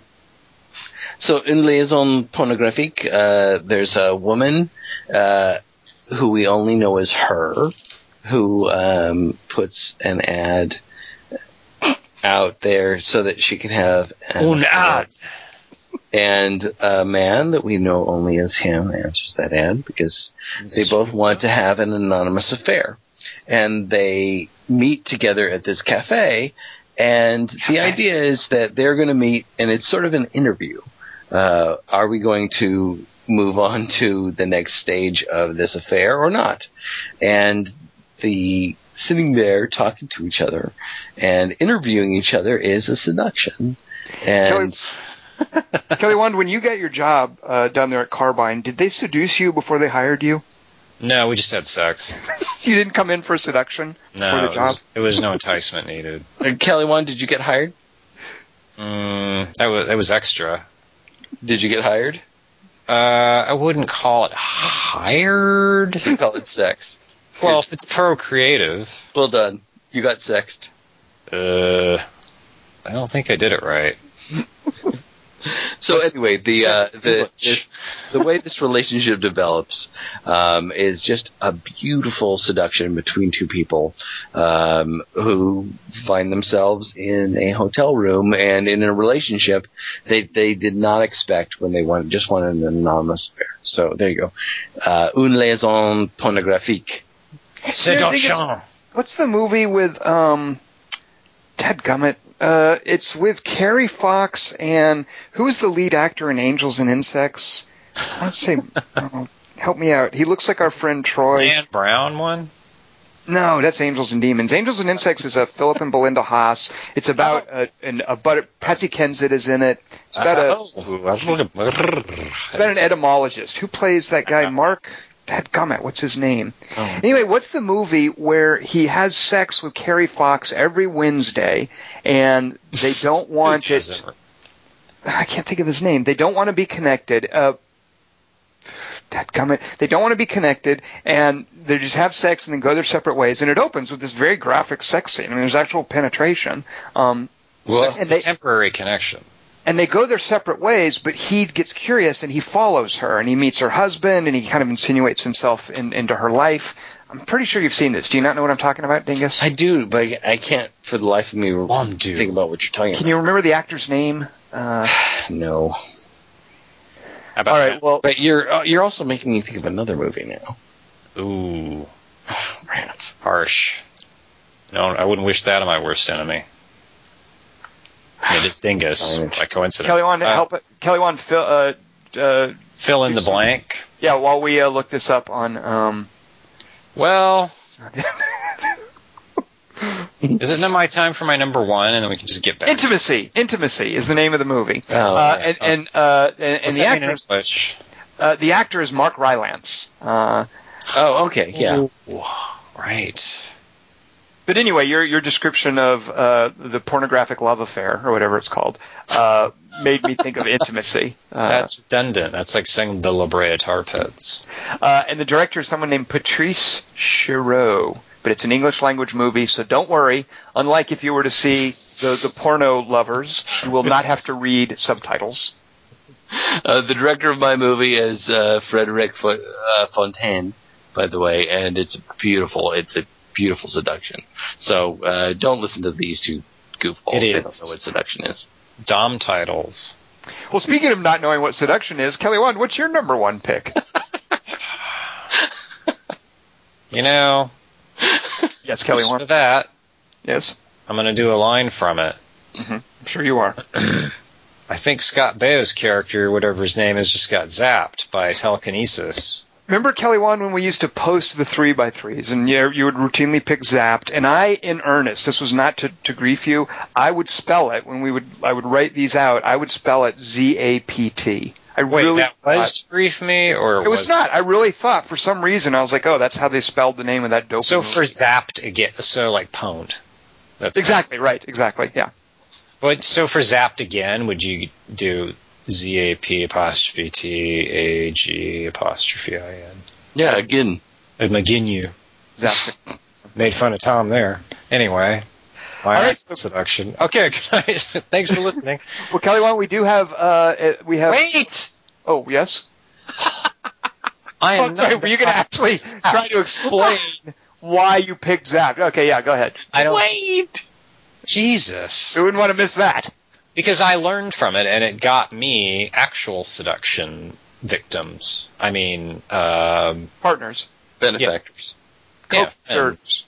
benefits without friendship, really, um, or benefits for that matter. But anyway, Willie Aames, yes maybe from, the eight, from eight is enough who also gets Phoebe Cates in Paradise by Yeah, but what's the name of the movie? He gets Heather Thomas by telling her he's going to college, and also by using Scott Baio's telekinesis to make her boyfriend vomit on some barrels. So the successful part. So I never told any girl I was ever going to go to college because that seemed far fetched at the time. But I did use Scott Baio's telekinesis to make. Listener submissions, you say. All right. Um, we have some on the subject of seductions that I will now read. The first one comes from Jonathim Merkaus Hylundo Diprotner or something. I cannot wait to hear Kelly Wand butcher my name in various parts of this email. I expect some of Kelly Wand's resign sighing. I hope it's not too greedy. he didn't predict that voice. I hope it's not too greedy. I also want Tom to find fault with my choices and have an extremely narrow definition of prostitute. My number three, Jonathan writes on, is Demolition Man, where Sandra Bullock's character wants to engage in sex with Stallone and says to him, Would you like to have sex? Then she brings out two headsets and is repulsed by the idea of exchanging fluids. It's like they're podcasting. My favorite part is when Stallone's trying to refer to genital intercourse by calling it the hunka chunka. They still end up doing it, it being put on VR goggles and looking at screensavers until they come. I like the it's cum too. Like he gets all technical. Never mind. The press by writing. That's all I'm saying. Stallone pulls out, of course. My number two is in Kickboxer. I forgot I like this guy's list. Uh, so I hope I mangled your name appropriately. My number two is in Kickboxer, where JCVD picks up two Thai honeys by doing the splits while dancing with them and then spin kicking their boyfriends' faces to try and stop the imminent philandering. Uh, my number one is Speed. I wish Sandy B was a random Thai slut because then she'd be in all three of my choices. Anyway, the scene I'm thinking of. Wait. She's not. Okay. Is the end. Keanu Reeves seduces SB by making the subway train go faster and then holding onto her while they use an empty train to murder tourists looking at stars on the Walk of Fame. To really pour salt in the moons, a successful seduction results in them having sex while the surviving tourists weep over their crushed loved ones. I think since he picked two Sandra Bullock sex scenes, this is where I would like to point out that when I went to see uh, Pacific Rim, I got there early, and rather than just sitting in the theater and messing around on my iPad or whatever, Yeah. uh, I went into. I was like, I'm going to go sit in another movie. You know, I'm going to go watch 20 minutes of something else Aloud, you said that? that I would never see. Yeah, I, I announced it to everyone in the theater. I said, hold this. Chair. I said, hold this chair for me. I'm going to go watch 20 minutes of something else. the chair. And then, and then I went I bring my own chair and wander around usually with it. So I sat in on not even 20 minutes because I watched about uh, 12 minutes of it before deciding, you know what, I want to see this whole thing now, and then I left. So I watched about 12 minutes of The Heat. Uh, and I am convinced that I want to see it. It's the guy that directed Bridesmaids. It's a very R-rated comedy. I saw a fantastic scene involving an accidental tracheotomy. Uh, actually, it's an intentional tracheotomy, but an unnecessary intentional tracheotomy in all of its R-rated glory. Uh, and I just really liked the interplay between uh, uh, Sandra Bullock and um, Melissa McCarthy. So there you go. I'm now on record as saying I want to see the Heat. So there. I like Sandra Bullock, and I haven't seen her movie because she usually makes stuff I don't really want to see. But now, but you were the one who who talked me out of seeing the Heat. Like I probably would have just stolen into it, like Well, you did. Yeah, based on the the trailer, uh, it looked. The trailer is just so depressing. Yeah. Eh, I mean, it's a. I mean, uh, I don't know. I like. I laughed in the trailer when she said, "That's my mom," and like a woman flipped her off in the car. I thought that was funny. I think you're laughing at the Hangover 3 trailer. Yeah. but it's, No, The Hangover Three had no jokes in the trailer that I understood. said, that's my mom, and a woman flipped her off. What? No, not in that order. A woman flips her off from a car, and then Sandra Bullock goes, "Who's that?" And then Melissa McCarthy goes, "My mom." Oh. There's some really funny stuff with with her family, with Melissa McCarthy's family in the movie. Wait, let's go see it then. Now you're getting me all hot and Let's bothered. do it. I will totally go. I see like it. both those girls, and it seems funny that they. So it's like Melissa McCarthy's playing Sandra Bullock. It's like Kelly Wand is talking about someone in the secretarial pool. I like both those girls. secretarial pool. You, don't even, you never worked in an office. You don't, what the hell? Does it, did it even have those? I don't know. Are they? Something- I've heard those words said in um, in movies, Kelly Wand. Do they wear bathing suits in them? So, Uh, but yeah, I will totally go see the Heat with you guys. You listeners, you're invited. Come with us. We'll all go see the uh, Heat. we'll have a night of the heat together, and we'll Yep. celebrate female comedy. You want it? Here, I'm going to give you a line from the Heat. Are you ready? This actually might make you Hey, not yeah. want to see it. What? Ready? Here, well, here's the. If I give you the line, it's the titular line. Ready? Here's the Yeah. titular line. Me and her, we're the fucking Heat. It's a true line. That's an actual line from the movie. I gotta be honest with you. When I saw the trailer, I thought it looked kind of funny, and there was a trailer line where Sandra Sandra Bullock like she swears a lot in it, like maybe Melissa McCarthy. Nope. That's the point. Is I think she doesn't swear. Is that she's the more uptight one? I think. She there's a thing involving a grenade ring where she swears it looks kind of good in the trailer. Well, let's go see it and find out. Now you like your grenade ring, Amity I do. I do. from Evil. All right, Robert Armitage writes. Listeners aren't fucking hating us right now. Uh, number three, Rear Window. Grace Kelly spends much of the film seducing Jimmy Stewart into marrying her. Is that a seduction, Tom? If it's marriage is the final? It is not. No. Unless you specify seduced into marriage. Listeners, keep on writing, and Tom will keep taking your ass out. Even oh wait, this is the good part. Even if she is seduced by the fate of Mrs. Thorwald, the murder victim, right? Oh, is that a spoiler? All right. Inserts. Richard Dreyfuss seduces Jessica Harper nude into being a better actress, a better porn actress. Also, it's the only way he can get a boner. Also, also, Veronica Cartwright neuter. Tom, you love Veronica Cartwright. She's your Portia Doubleday surrogate. Did you even know she had a nude scene besides one alien? Okay. Number one, Stripes, in a seduction that culminates in the use of a special. Hey, I wanted to actually, I had you on mute. I wanted to address that. Uh, Veronica Cartwright is to me as Charlie Hunnam is to Dingus. you had me on mute. I had I had you on mute, Kelly, so you couldn't hear me. Well, that doesn't make any sense. I don't understand the technical part of that. All right, you can leave me on mute while I do the listener submissions, if that's what you want. Uh, Paul Weimer, Best Seductions, a bit similar to last week.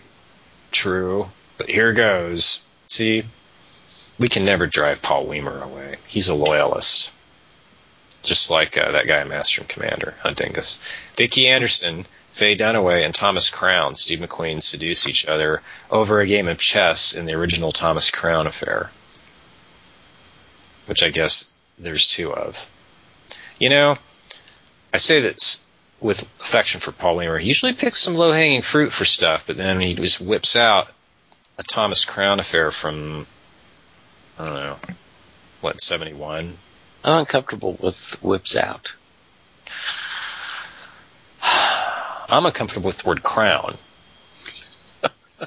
James Bond, Roger Moore, carefully uses a written tarot deck card, tarot card draw, to seduce the fortune telling solitaire Jane Seymour in Live and Let Die. Because he has like 40 of the lovers, which, Isn't, isn't that the Quinn medicine woman? yeah, Yeah, all right. But that's when she. This is when she's like 19.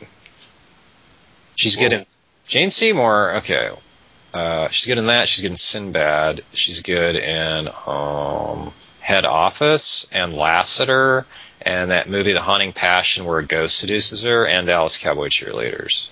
I'm leaving out anything. Man, Kelly Wand, you you've got a mind like an encyclopedia of Jane Seymour. Oh God, yes. Uh, and number one, Valmont. John Malkovich uses guile, conversation, and misdeeds to seduce Michelle Pfeiffer and finds he is seduced himself in Les gens innocents. That means an affair of love, Kelly Wand. That means not the one with Colin Firth. French. Wait, um, is that a seduction though? Because she's not seducing him back. She's not going. She's not. Michelle Pfeiffer's not trying to entice Malkovich. He falls in love with her, which is kind of different, isn't it? Um, You don't even care anymore, do you? All right. That's my take on that one. Philip Torta. Oh, this is a good one. No disrespect to previous applicants. uh, Philip Torta wrote that. Good. yeah, okay, that's him. And now the next one is no, JK. JK, Philip Torta, number three, Return of the Living Dead Part 2. yeah, this one we. St- Zombie Joey finally seduces Brenda. See, I get the first movie mixed up with the second one because in one, his girlfriend's redheaded, and in the other one, she's blonde. But I think the first one's name's Tina, and that's the blonde one, and she's redhead in this one. Finally seduces, I think, redhead Brenda into letting him eat her brains, which for me third base, by telling her how good, rich, and spicy her brains smell. So that's Philip Torta's idea of a seduction, Tom, mm-hmm. is a zombie saying your brains smell good. Kelly Wand, we have no way of knowing what's going on in the head of a zombie. We don't have that technology yet. Why don't they want to eat their own brains? How are you going to do that, Kelly Wand? It's Exactly. ridiculous. Well, they can't, but they can get through the skull. It's like they're the squirrel in Ice Age, huh, Tom? Remember? I do like that reference. Number two, uh, The Fly. Tom, do you remember a particular seduction scene of The Fly that you'd like to summarize in a word? Kelly Wand, I have one word. What? Say it the way you the movie. Exactly the Okay, here we go. Here we go. Here's me quoting Jeff Goldblum. in The Fly. Che- cheeseburger. Wrong. Do it the way you did it last night. Well, I had to get a little more emphatic with it last night because I wanted to make right. That's how he said it last night too. Like, he's it, the, it, it was a bit when I said it last night. It was a bit ejaculatory. I, I definitely it just sort of popped out. I couldn't really control it. It just happened. is that Um, what you do when you see a cheeseburger? You go cheeseburger. But you guys not remember the scene where he's talking to Geena Davis and he's trying to convince Yeah. her to, to let him, and he just says, "I have one word for you," and he even does this little hand motion thing. It's a non-fake physical gesture, and he says, "Cheeseburger." While as you remember it as cheeseburger. you make it. saying that the smart scientist character. Well, that Kelly Wand is why I never slept with Geena Davis. You No. see, She got around though, because Renny Harlin too. And then uh and Brad Pitt, as Dingus mentioned earlier. that's not real. He was stealing her hair dryer. Oh, but the one I thought he was going to do from The Fly is when she puts her pantyhose in the telepod when he gets her back after cheeseburger time. Yeah, that's more like casual flirting, I would say. But what's the one he picks? Because I do like this one. Jeff Goldblum seduces a woman at a bar by winning an arm wrestling match. I'm not sure that that's seducing so much. Basically, uh, do you if you go to a fair and you throw the baseball and knock down the three milk bottles, have you seduced the big pink furry elephant? And then a guy with superhuman strength just kind of drags you away, and you're already super drunk. You barely even know what planet you're on, and then he carries you up nine steps, and then has sex with you, and then goes, "Hey, come into this spot," and you go, "You know what? Breaking the guy's arm, I can handle, but your teleportation shit's too uh, kinky for me. right, I'm not going to get in your pod. I'm going back to the guy with the one-handed man. She has standards, Kelly Wand. Number one, Killer Joe. So awesome! What a great So awesome. pick. Yes, don't spoil it, but it's wonderful, intense, in the best way possible. Very true. Philip Torta, yours is even more impressive than Tom's. Well, And certainly so- better than uh, than zapped and If pornographically. you haven't seen, oh, listen to that, Dingus. You hear that? Two movies I haven't seen. I haven't seen either one. People. I have never been so. At least Killer Joe is in English. I'll give it that. I agree with Dingus's music. Michael Ashley. Sorry, Kelly. Only one of my three is sexual. Why am I the? Never mind. Also, each one is a spoiler. That means you're not seducing. Okay, okay. Number one. Okay, see, his list was confusing because he went, he did one, two, and three, and then he went from to by, and then the film. So I got a little confused by how stupid I am. Number three. Two children share a Rubik's Cube. Oscar becomes Eli's loving protector by Morse code tapped on a wall, a step over a threshold, the dismemberment of some school children, and let the right one in. No. Seduction? Seduction? Nope. Absolutely, absolutely not. Ah, that was a seduction. Absolutely not. Kelly Wand, can I ask you a serious question? Absolutely not. Well, would you ever consider just jumping right in the sack with me and Sure, having sex? Kelly Wand, you're supposed to cut me off way sooner than that. That's really embarrassing if I have to keep going. so let me try again. Take two. Well, would you ever consider just jumping right in the sack with Sure, me? but and- not. What is it? Sure, yes, but never with someone in your condition. Oh, condition. Well, let's talk about my condition. What's wrong with it? You should try standing downwind from where I am. It's Miller time. You know what I always say when it's Miller time. So you know what you guys just saw there? I just now seduced myself. I'm gonna keep listening till you finish off. No, because then that's where that's all the scene. Then the scene ends or or changes. Something happens. So Obviously, that's the scene. Everybody knows it. It's from Big Trouble in Little China. Uh, two children sharing a Rubik's cube is not a seduction for you, though. Absolutely not. She's so cute, isn't she? And then she has to make those fucking Sex and the Cities. Anyway. we'll Uh, always Kelly Wand will always have mannequin. and Porky's. Ew. Anyway, She's in Porky's. yeah, she's Kim really in Cattrall. Wow. Her, I'd have see that. her, her butt's in it. Oh. she's like a cheerleader. She's really good at it, and then she's not in the next two. She's already moved. She's already traded up to. Absolutely not. Yeah. Uh, from priests, gentry, and hundreds of peasants gather to watch Jean Baptiste executed for murder, uh, and then fall into a, an ecstatic orgy in this Jean Baptiste supernaturally erotic perfume masterpiece, Perfume. Who on this podcast has seen that? Uh, maybe Dingus Uh, because it's French.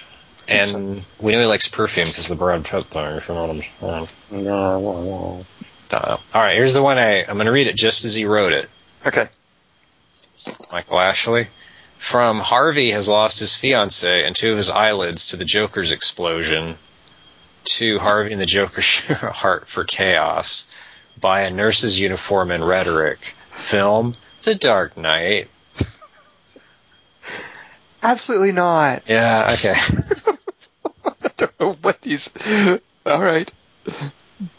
it's it's interesting that Kim Cattrall is your most quoted thespian. It's Miller time. Well, you know, next to Harrison Ford in in uh, in the Star Wars. Yeah. Absolutely not. Uh, uh, uh, uh, Michael Ashley's runner-up is the History of the World Part One. Gregory Hines Feather. Scott Andrews writes. Uh, the quote is, "Keep still. This is the tricky part." Do you remember it? It's the one you guys liked. It's the only one where you guys agreed on it. Still, this is the tricky part. Oh, I'm disappointed in Dingus. Dingus. I'm is- sorry. Really? Oh, I thought you're. I thought you're getting, I thought you're silently making fun of Tom for not knowing it. Like, oh, Connor. Uh, Eve is not led astray while giving James Bond a shave, and Oh, right, right. Yeah, Dingus, come on. That's one of your favorite scenes. Yeah, But Then that's not are- seduction. That's just a shave. That's true. Uh, Uh, by the way, it's a little known fact. Anytime Dingus has to shave, he has a beautiful model come over and shave him with a straight razor.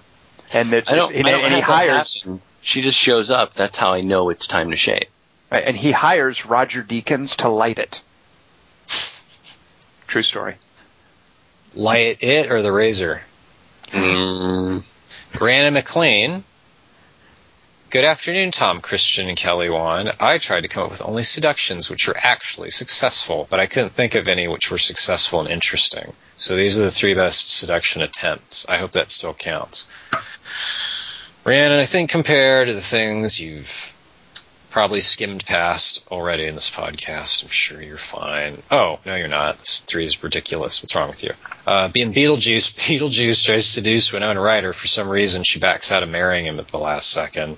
For some reason. Why would she marry Beetlejuice? It's a terrible idea. I agree with Winona Ryder. I don't want to marry Beetlejuice. Even though he gets to the, I think Ryan's being uh, ironic though, and I'm a dumbass. Uh, even though he gets her the best wedding dress, and he ends up with a tiny little head, cock blocked by Geena Davis with a giant sandworm. See, worms and flies, Tom. Geena Davis always in- involved in a seduction somehow. that's right. Number two, Interview with the Vampire, the story of poor Tom Cruise spending about a hundred years trying to seduce Brad Pitt, giving him everything he wants, including a terrifying child, cock blocked by Antonio Banderas. Hmm. You know what though? We only got that was that movie was from Brad Pitt's point of view. So maybe in Queen of the Damned, number one in Labyrinth, David Bowie puts on his tightest trousers and fluffs up his hair and makes a whole magical fantasy land entertain Jennifer Connelly. He even takes over her babysitting duty for the night. Cock blocked by magic. I have no idea how this failed. Yours, Rhiannon. Thank you, Rhiannon. That was very sweet of you. Tom, please raise, get it, your favorite um, Jennifer Connelly seduction scene from a John Hughes movie. J- career opportunities is John Hughes? Yeah. No. Are you serious? We didn't mention this last night to each other? Yeah. She's I on the not. horse. And Frank. No, no, no, no. Right, right. I, I mean, I love Rhiannon's pick of Labyrinth, and uh, Labyrinth is definitely uh, this sort of Alice in Wonderland-y story with a very strong sexual undercurrent. Um, but uh, my when I think of strong sexual undercurrents and Jennifer Connelly, I go right to Career Opportunities, where she is riding that little horse that you put the quarters in to seduce. Cr- To trick, yeah, to trick Dylan Yeah. McDermott or McDermott Mulroney, one of those two, and, And whoever the the other other guy guy. is. Yeah, the other guy. Fred Whaley. Long enough for Frank Whaley to do something stupid. And and the, what's great about it is that the poster is clearly photographed with her standing Right. on her head. oh, what? What? What's that mean? Yeah. I'm just saying, those are awful perky. Oh yeah, and where are Her they? ears? What? Her ears? Yes, her perky ears, because she plays a Vulcan. Uh, she can count to twelve on those. All right, runners up. Euphemisms. Uh, I did want to bring up uh, little Isabella Fuhrman and Peter Sarsgaard is a creepy, uh, is, uh, well, the scene from Orphan. Um, not my favorite seduction. It's a weird scene, but uh, certainly memorable. What do you guys got for runners up? Uh, it is a seduction. Yes, it It's for damn sure. Um, the whole movie is. It's like she, he's she's seducing him even when she's fucking with Vera Farmiga with the flowers and stuff. Huh. Uh, my I had Rocky seducing Adrian with his armpit. First Rocky movie. and, and audiences. That's So the I best armpits. I have Bogey and the uh, the bookstore girl, the, the bookstore girl seducing Bogey in uh, the the Big Sleep. Is that where he wears Well- the glasses? Yeah. Well, so he's he's uh, he's set up sort of a uh, stakeout in that little shop, and she uh, she realizes, hmm, and so she takes off her glasses and she gets out some bourbon and lets One her hair down, and one thing leads to another, and then the shop is going to be closed for a few hours. What what goes on? Who can tell? One thing that you one thing that you missed by not hearing our rehearsal last night is Dingus did an impression of Bogey's reaction when the bookkeeper girl put takes off her glasses and lets down her hair. Dingus, let's hear that again. How does Humphrey Bogey go when that happens? Dingus did this little ooh. that was his. That's his memory of how Humphrey Bogart sounds when he's That's about to have sex. He- when when when Nice. when he looked at me. never mind. I said it too early. Checkpoint. I want just to you do something. guys. Dingus is hard. You know, you used to be good, Tom. I just want to say at getting, at egging Dingus on, like getting him to do that, Getting him to go nice. Or no anything. Like, how do you do that? What is it? And but now he, he's he's so onto you. He's on to me. Yeah, he's wise to me. I understand. Yeah, Return to the King, bad press. Uh, all right. Well, the next week's three by three is uh, we we mentioned that a lot of the scenes in Pacific Rim were shot during the nighttime. Uh, they took place during the night. You can control the lighting better, of course. Uh, one of the problems with sunlight is it tends to be a uniform, harsh glare for the most part. Um, so nighttime you can finesse it a little better. Um, however, sunlight has some important properties. Uh, it kills vampires. It can cause really cool sunrises and sunsets. Uh, it's Uh, a great disinfectant. It's a disinfectant, exactly. Thank you, Dingus. After years of uh, Republican administration, yeah, it's always nice to have a little of that. Even the Democrats can do with some of that. Uh, sunlight in movies is what I want from you guys. I want your favorite examples of sunlight in movies. Kelly Wand, do you have any questions about the use of sunlight in movies? So sunlight glancing off the moon is what causes moonlight. So does moonlight count as sunlight? It could, Kelly Wand. If that's the angle you want to take for your pick of best use of sunlight in movies, absolutely. Does it have to be our sun or any sun? Like, Kelly Wand. Krypton has a sun. Krypton Yeah. has its own sun, Kelly Wand. A red one. A pretty red one. Does? It's red? Yeah, it's the same colors as Cape. That's what it's made from. I read it uh, on Marvel Universe, uh, episode three, You're awesome. deleted scenes. Uh, we will be seeing next week. Do, Oh, do we want to see the Heat? Should we do that, or should we just stick with our original plan to see the Conjuring? Mm, I only say The Conjuring because because the Heat. It's hard to do comedies. I think like so. It, like this is the end. I thought was maybe kind of a lame podcast because You always say it's hard to do comedies, but somehow we manage it. Yeah, I know, but it's never like I don't think anyone wins. Like you guys didn't like it, and I did, and I was like, all right, I thought it was funny, and you didn't. Like, I mean, because other people laugh at jokes that you don't laugh at in comedies, but you don't go, that person's a fucking idiot for not laughing at nice or something. Well, here's the thing. I will be seeing both movies. I will see The Heat. I intend to see the The Conjuring. All I know about The Conjuring is that it's James Wan. He's the guy who did the first Saw movie, which I think one of the biggest problems with with the first Saw movie is Saws two, three, four, five, six, and so on. The original Saw actually has some very clever stuff in it. Um, James Wan did a kind of a cool Kevin Bacon revenge movie called Death Sentence. Um, a lot of people liked Sinister. I didn't care for that.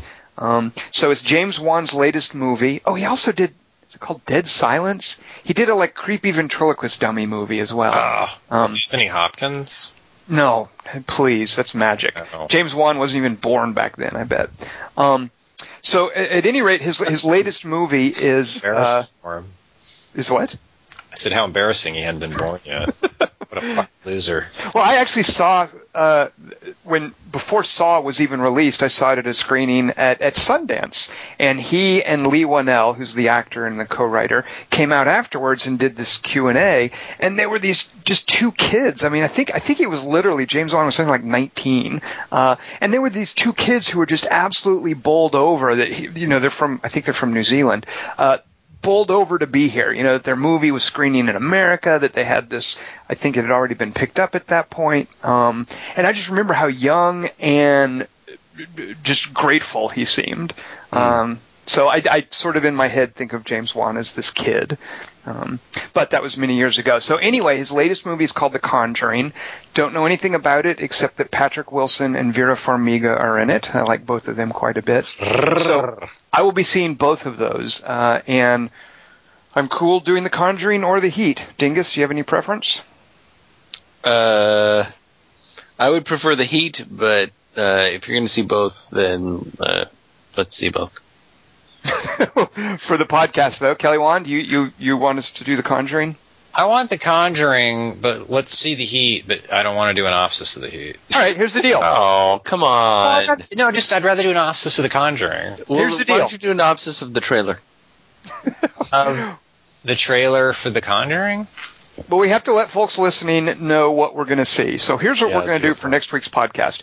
we are going to see The Conjuring. We are going to do a podcast for The Conjuring. Here, let's have the listeners vote and see which one they want. However, in this podcast for The Conjuring, there will be a The Heat update from at least one of the members of the podcast. that I can promise you. members. Maybe, maybe as many as three. We'll see. But be sure to see The Conjuring to uh, join us for that uh, for the podcast. The Heat's already been out for like a month or so now.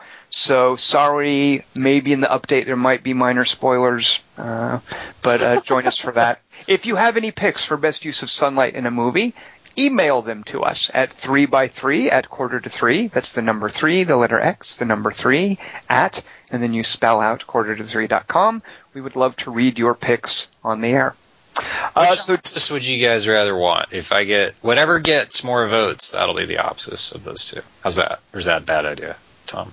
whatever gets more, are you are you asking the listeners to, to vote? Yeah, because maybe they want a heat opsis. Maybe they don't give a shit about anything. Uh, I think we'll need a chondropsis. All right, all right. That's kind of the one I'd rather write. But what do I know? But you know what, Kelly? One part of the heat update could maybe be a heatopsis. Mm. See? exactly. Wow. Okay. All right, so join us uh, to see how next week's podcast turns out. I am Tom Chick. I have been joined by Christian Mikulinski. It's Christian Morosky. I, you just said the same thing that I just said. And Kelly Wand.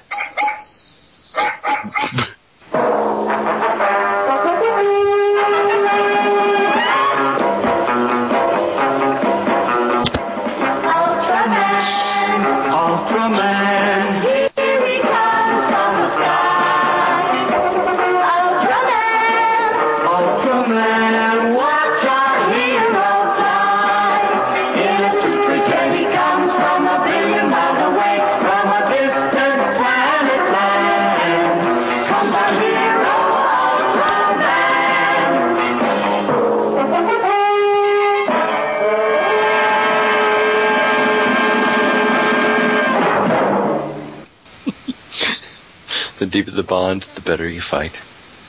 Ugh. Where is my goddamn shoe? Cheeseburger.